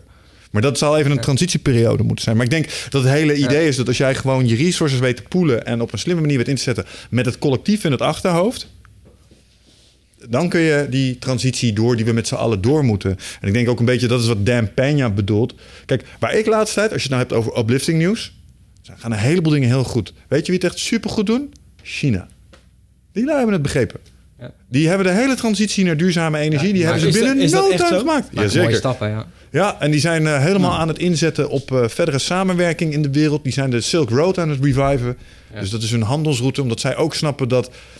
Ik, ik kijk een serie op eh, het internet. Ehm, dat is Crash Course History. En die lui die zeggen ook altijd... iedereen wil het als het over geschiedenis gaat... wil het altijd hebben over oorlog.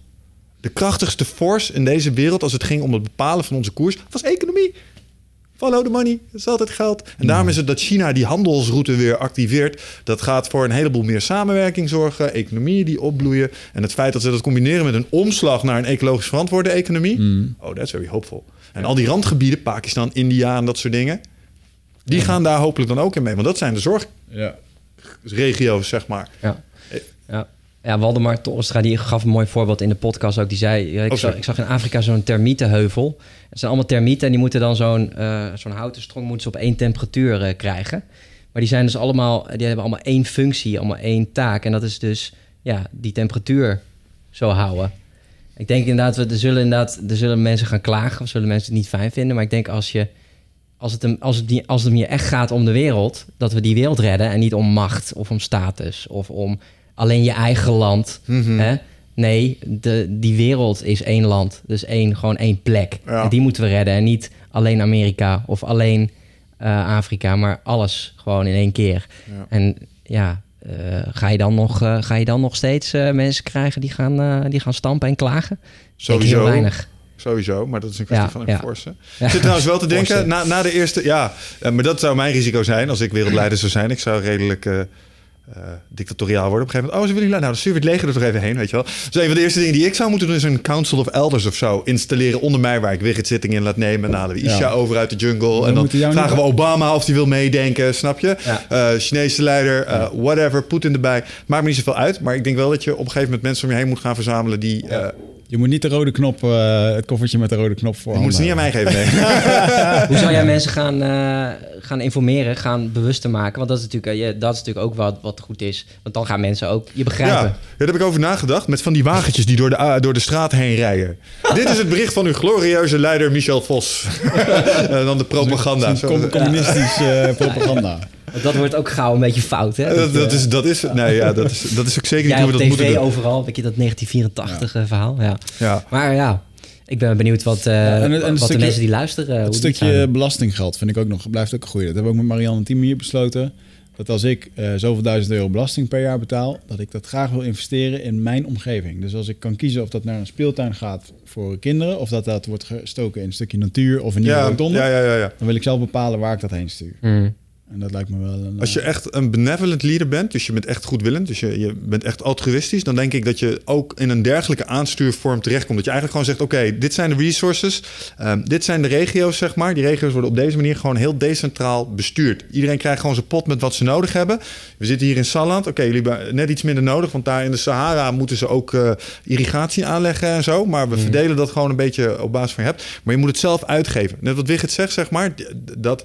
Dat kan niet in Den Haag worden bepaald, want die weten niet hoe het in Deventer is. Dan moet in Deventer zelf worden bedacht. Mhm. En ik zou een soort lappendeken maken van kleine, nou ja, eigenlijk wat gemeentes zijn. Maar die zou ik meer zelfsturing geven, omdat die snappen waar waar de centjes heen zouden moeten. Ja, de, denk samu- de samurais eigenlijk.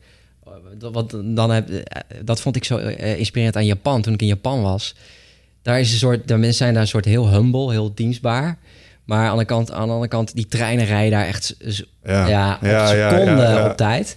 En die gaan dus echt vanuit de Bushido, de soort oude eh, methode van samurais, gaan ze alles perfectioneren tot in de puntjes. Mm. En eh, eigenlijk heb je dan ook, eh, als je het over mieren hebt natuurlijk, heb je dan heb je gewoon Japanners ook, veel Japanners nodig die weten wat ze moeten doen. Vond ik ook wel, vond ik heel inspirerend ook als je het over culturen hebt, over... treinmaatschappij die heeft zijn excuses aangeboden... omdat ze in een jaar tijd 4 minuten en 20 seconden vertraging hadden. Ja. NS, luisteren jullie eventjes mee? Hey. Fuck één trein hier in Nederland, weet je wel. Mooiste aan Japan bij de trein vind ik het feit dat er mannetjes staan om je erin te proppen. Ja, dat is in China, denk ik. Nee, nee, dat is ook in Japan zo. Ook in Japan? Ja, Ja, zeker. daar staan ze in de rij. Er staan ze in de rij, maar er zijn ook mensen die, die tram zitten. Er zijn er twee mensen die duwen. En dan gaat Ja, maar dat is de echt. China. Het is heel, heel vreemd hoe dat culturen per eh, land gaan over ehm, zitplekken in een bus. Ik heb bijvoorbeeld ooit een keer in een lege bus gezeten in Brazilië. Hm.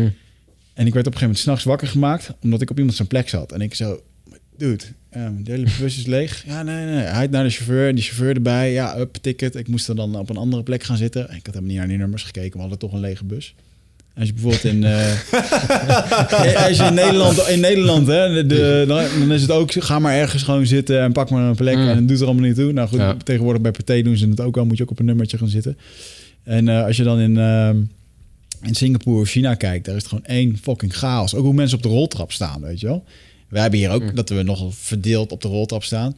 In Azië is het gewoon aan de rechterkant, daar sta je om te wachten. De linkerkant loopt door. Ja. Dus er, er is geen twijfel over. Ja. En ehm, eh, net als in China inderdaad, of in India, waar ze gewoon letterlijk mensen met, drie conducteurs de laatste mensen erin persen, omdat het nog mee kan. Mm. Weet je wat ik heel type, typisch vond? Tekenend voor het verschil in westerse en oosterse cultuur. Ik heb een.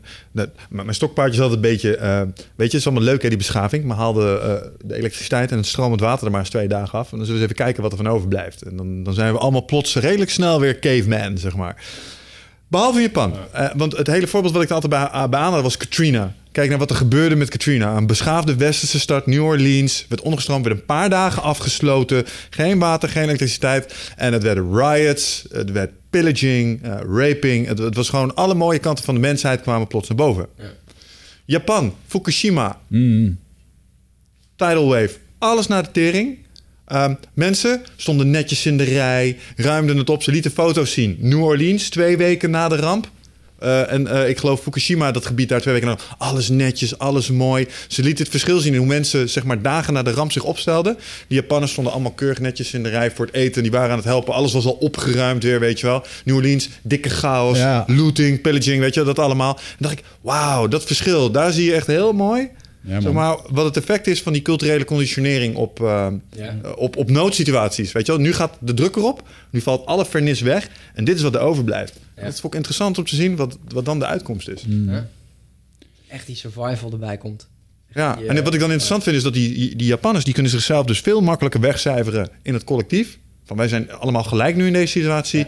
En in het Westen is van ik eerst is mijn spa blauw, weet je wel. En, eh, of eh, is jouw spa blauw? Nee, nu is het mijn spa blauw. Ja. En dat vind ik fascinerend. Ja. En dan heb je eigenlijk qua mindset heb je de, de jappen nodig. Want die, die zijn, Eigenlijk wel, die, zijn ja. die termieten die, eh, gewoon, eh, die zijn allemaal gelijk gaan werken aan die Ja. temperatuur. Ja. Allemaal Japanners worden.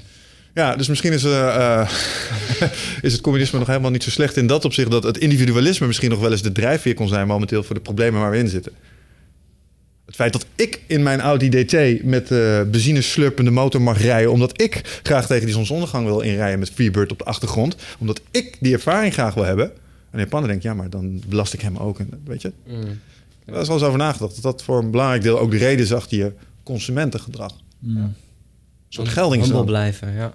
En ik denk inderdaad, kijk, als je het over spullen hebt, bijvoorbeeld. eh, ja, ik, eh, kijk, je koopt iets en dan, net als met die Instagram like of met die Instagram follow, je krijgt een klein dopamine stootje hè, van, oh lekker, iemand volgt me, iemand, eh, iemand vindt, ja.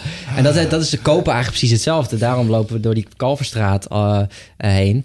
Even, even dat nieuwe shirtje waar we niet eens van weten hoe, waar het überhaupt gemaakt is en hoe. En dan ook weer dat dopamine stootje, maar ja, op de lange termijn geeft, eh, geven uiteindelijk die spullen je geen, geen voldoening. Dat zit hem veel meer. En dan denk dat je dan ook wel ja, dat je dan ook wel een beetje linkt met Japan. Met Japan. Dat het zit veel meer in tevreden zijn en dankbaar zijn. Mm. En eh, daar zit de voldoening. Ja, Japanners weer denken heel erg vanuit, de term komt hier vaak voorbij, maar ikigai. Waarde hebben voor je omgeving. En Ja. daar een heleboel geluk uithalen. Ja. Het boek ook gelezen? Nee, Nee. nee, nee, maar de, de term werd mij toen uitgegaan. Ah ja, en dat vond ik mooi, omdat het weer net even iets verder is. Zoals die missie, of het purpose, of de Ja. why. Het beantwoordt de why eigenlijk. Namelijk waarde voor de rest leveren. Dat Ja. is waar het om gaat. En daar ligt Ja. geluk. Ja, jouw pad eigenlijk in het leven, zoals, zoals ik het zie. Weet je waarom wat- ik waar denk- ben jij hiervoor op de wereld? Ja, Ik denk dat het ook echt komt omdat het eilanders zijn. Ja dat vind ik, vind ik- Ja, maar het is zo groot, jongen. Voel je echt als een eilander als je op Japan woont? Als Ja, je op Texel woont, snap ja, ik maar dat. Maar Wat die mensen nu in hun gedachtenstroom hebben, is iets wat al generaties lang eh, zo is. Ik bedoel, het is niet dat het nu deze cultuur is, omdat het, eh, omdat het nu zo toevallig ontstaan is. Al duizenden jaren terug zijn deze mensen heel erg overgeleverd aan zichzelf. Ja. Veel oorlog in die gebieden.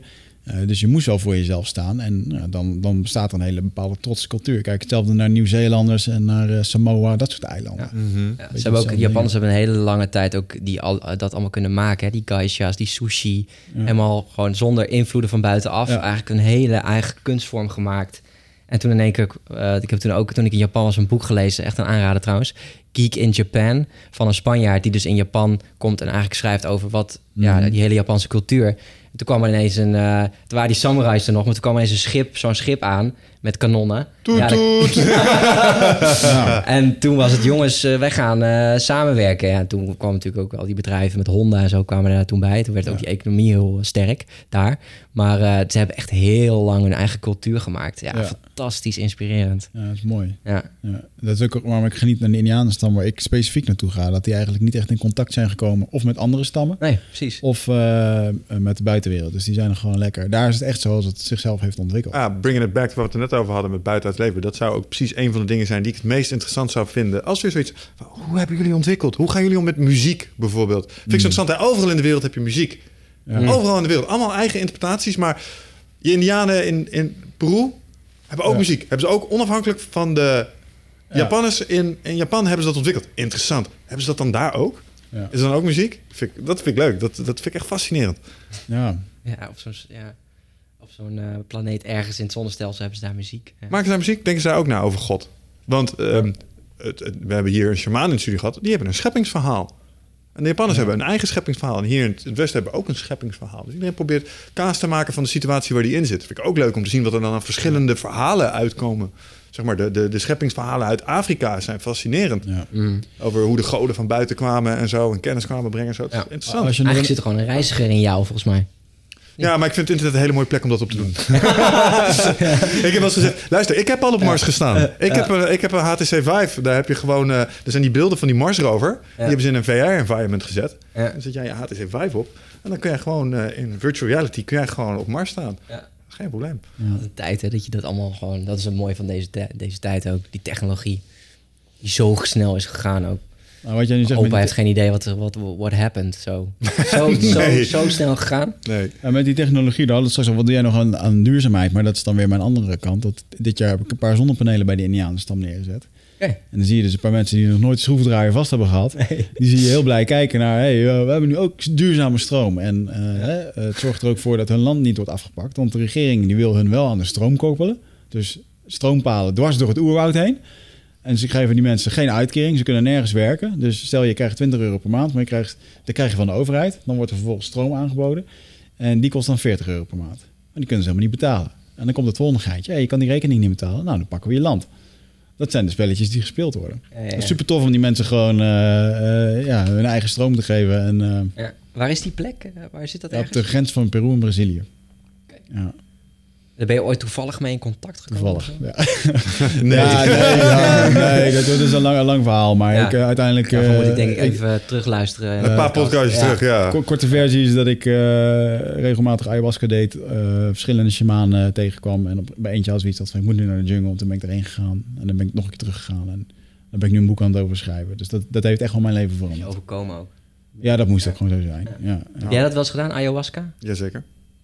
Kun je het aanraden? Of? Ja, zeker. Het is een van de, de grootste levensveranderende ervaringen in mijn leven geweest. Echt waar? Ik denk er nog dagelijks aan. Heb jij het wel eens gedaan? Nee, ik heb me ook nog niet echt in verdiept. Hmm. Maar ik vind het wel... eh, ik, sta, ik sta er wel... eh, Heb je het, klinkt, het klinkt interessant. Ik sta er zeker voor open. Ja. Ja. Maar eh, ja, het is niet zomaar wat, weet ik. Het is niet even... Ja, voor mij is het... eh, ik opereer heel makkelijk in die wereld van ayahuasca. In de zin van, als ik dat drink, dan voel ik me daar heel erg in thuis. Wigert is niet helemaal representatief met zijn bijna 100 plus ayahuasca-ceremonies. Het het wordt makkelijker... minder wat- heftig, denk ik, of niet? Ja, het wordt minder nee, heftig. nee. Het, ehm, het- in de zin van, ik ben heel erg, comfort, ik ben heel erg comfortabel met mijn eigen oncomfortabelheid zien. Want dat is dat je wat je daarin tegen kan komen. Hm. En ik ben ondertussen ook wel een ander pad opgeslagen. Dat ik, eh, ik, ik word nu opgeleid door het stamhoofd om... Ja, hij, ja, maar hij laat mij ook allerlei diëten volgen met plantenwerk en doen. En, eh, dus om, uiteindelijk om te kunnen doen wat de shamanen daar doen. Ja, vind ik super interessant. Ja. En, eh, en om, om het ook heel erg aards te houden, is dat ik eh, dit jaar met een wetenschapper, de voormalig, ehm, voorma- voormalig ehm, marketingmanager van Prozac, ben ik naar de jungle gegaan. Dat is super interessant om eh, hem als wetenschapper daarnaar te laten kijken. En eh, wat doen die mensen dan met die planten? En dan zie je gewoon dat heel die cultuur. Is daar geen apotheek. Weet je? Die mensen doen het al duizenden jaren zo. En dit is gewoon voor hun eh, hoe, hoe dat zij dat doen. En voor mij is dit dus ook de dichtste, dichtst mogelijke manier om in, met de natuur te kunnen leven. Zie je ook eh, in, die, in die stam gelijkenissen met de ziektes die wij in het Westen hebben? Hebben ze daar ook kanker Nou, bijvoorbeeld? Nou, dat is dus grappig. Nou, in de zin van, ehm ze hebben andere woorden voor ziektes. Eh, om nou te zeggen van, er is daar geen kanker, dat, dat kan ik niet bewijzen, kan ik niet aantonen. Hm? Eh, ik ben erachter gekomen nu ik een non-fictieboek aan het schrijven ben, dat je moet oppassen met dat soort eh, uitspraken. Maar zij als stam zijnde eh, her- herkennen dat niet. Zij, zoals wij dat hier laten zien, ik heb wel eens aan hem uitgelegd, kanker, nou, dat, dat, dat, nee, dat is er niet. Wat voor, hoe eten zij? Wat is hun eetpatroon? Voornamelijk nou ja, veel aardappel. Dus heel, best wel eenzijdig. Aardappel, pinda's. Die geven dan weer de proteïne en zo. En ja, wild wat er geschoten wordt. Dus eh, maar dat zijn voornamelijk apen, eh, vogels. eh. dus daaruit, daaruit haal ik ook mijn idee van... oké, af en toe, als er wat gevangen is... dan is dat oké om te eten. Heb je, heb je ook aap gegeten ook? Nee, want ik zat toen op een dieet... waar ik de 40 dagen geen vlees mocht eten.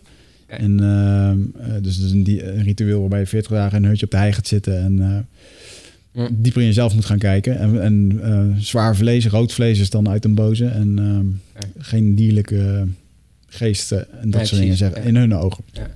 Maar nee, eh, neem aan ze ook groente eten. Ja, ja, ja. Ja. ja. Maar ja, het is gewoon heel beperkt. Het is gewoon heel schaars. Het is daar niet makkelijk om daar eh, te overleven. Nee. En, eh, die mensen hebben het ook niet makkelijk daar in de jungle. Het is echt een moeilijke omgeving om, te, om überhaupt te, te kunnen overleven. Dus het, ehm, ja, de groenten en zo. Het is niet dat daar tomaten groeien en, eh, en dat soort dingen. Het is voornamelijk heel veel aardappel, mais en eh, af en toe een keer wat bonen. En, en- en, ja, de echte pinda's. Is dat het enige eetbare in die hele groene zee van planten? Ja, je hebt daar dus heel weinig groene groenten. Ja, Dat is heel raar eigenlijk. Ja. ja, maar dat is gewoon wel wat daar eh, groeit. Terwijl het super vruchtbare grond is. Dus ze kunnen daar wel hele goede marihuana-planten maken. Die groeien daar wel eh, grappig. Nee. Ze halen wel eens wat uit de, eh, uit de stad, kunnen ze wel wat halen en zo. Maar ehm, ja, kijk, tomaten zo groeit niet eh, uit zichzelf uit de jungle. Nee, nee precies. En ehm, eh, ja, nee, dat doen ze dan niet echt aan. Fascinerend. Ja. Ja, dat is mooi man. Hey, alright. Um, Ja, ik zat net even naar de tijd te kijken. Eh, we, naderen de, we zijn de anderhalf uur alweer ver voorbij. Dus Ja. voor onze timer, dat vind ik mooi. Um, ik wil je eigenlijk vragen, zullen we eens afronden met nog een passage uit je boek? Ja, leuk. Ja? Heb je een speciaal eh, dat je denkt van nou, dat, daar Nou, je hebt het iets gesprek nog iets- bijgewoond. Kies de meest relevante wat jou betreft. Ja.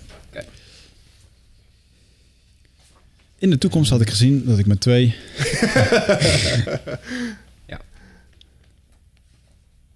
Nou, die, eh, dat is eigenlijk het moment dat ik terugkom van, eh, van mijn reis. Spoiler alert. Verlangen naar minder. Juli 2016, Amsterdam. Terug van onze wereldreis. Ik zit in de bus, zonder telefoon. Om me heen hoor ik de geluiden van notificaties voorbij vliegen. WhatsApp en Facebook domineren de bus. Ik wil er niet aan. Ik wil het liefst niet aan deze wereld waar ik een lange tijd van weg was. Ik wil me alleen richten op wat essentieel is. Die essentie die mij weer zo duidelijk werd op reis. Een tas met wat kleding, boeken, water, je geliefde, s'avonds een dak boven je hoofd, eten en de planeet. Mijn smartphone verdronk in een zwembad in Indonesië. En na lichte paniek zag ik het als een geschenk. Tijdens onze reis besloot ik dat ik in Nederland streng wilde zijn op mijn groepsapps. Voor mij het toonbeeld van nutteloze informatie. Ja, ik snap het wel. Je wil zo lang mogelijk in Zion blijven als je uit de Matri- Matrix komt, zegt een vriend. In de film The Matrix is Zion de laatst overgebleven stad als robots de wereld hebben overgenomen. Na die overname worden mensen voortaan kunstmatig in leven gehouden. In The Matrix dus. Een film gemaakt in 1999, maar met zoveel raakvlakken met nu. Ik loop door de Kalverstraat. Te veel mensen met te veel tas- tassen. Iets wat al tientallen jaren aan de hand is. In gang gezet door grote bedrijven die snel veel geld wilden verdienen. Tien jaar geleden liep ik samen met mijn moeder urenlang door deze straat. Soms wel twee keer heen en weer. Met maar één doel: een nieuw kledingstuk vinden van dat ene merk, want dan hoorde je er pas echt bij. Meer van Amsterdam zagen we niet. Als ik nu op deze plek een billboard mocht plaatsen, zou er staan: Open andere deuren. Er is zoveel meer. Overmatig consumeren geeft je op de lange termijn geen voldoening. Tevredenheid en dankbaarheid wel. Ik kan niet wachten op een wereld waarin bedrijven weer met passie, hart en ziel praten over de producten die ze verkopen. Waar grote huizen geen statussymbolen zijn, meer zijn. Waar geen spullen meer worden gekocht die je niet nodig hebt om indruk te maken op mensen die je niet eens leuk vindt. Ik droom van een wereld waarin we kijken naar kwaliteit, duurzaamheid en minder. Ja, ik ben een idealist. Een idealist en een millennial. Bang. En on that note, Finish voor deze door podcast. Ja. Dankjewel jongen voor je komst. En eh, Graag veel succes met je, met je missie. waar kunnen mensen je vinden? Bedankt voor het gesprek, eh, heren. Eh growthinkers.nl. Eh boek Verlangen naar Minder ligt eh, vanaf, of, ja, eigenlijk is verschenen op 28 juni, ligt nu in de winkel. Mooi. En eh, Het Groene Hart van, podcast. Eh, de mensen die dit luisteren zullen wel eh, meer podcast luisteren. En dat, eh, daarin interview ik eigenlijk bekend Nederland. eh, mensen die echt wat meer met duurzaamheid actief zijn. Maar ook mensen die online eh, ook meer doen zoals jullie. Over eh, hun groene hart. Als wij ooit een keer een boekje uitbrengen, dan kunnen we Top. bij jou terechtkomen. Gaan wij eens over het duurzaam leven praten verder. Wij zien de uitgenodiging wel tegemoet. Kom ik vertellen over mijn vleesconsumptie. Alright, luisteraars, tot de volgende keer. Tot de Ciao. volgende. Thanks.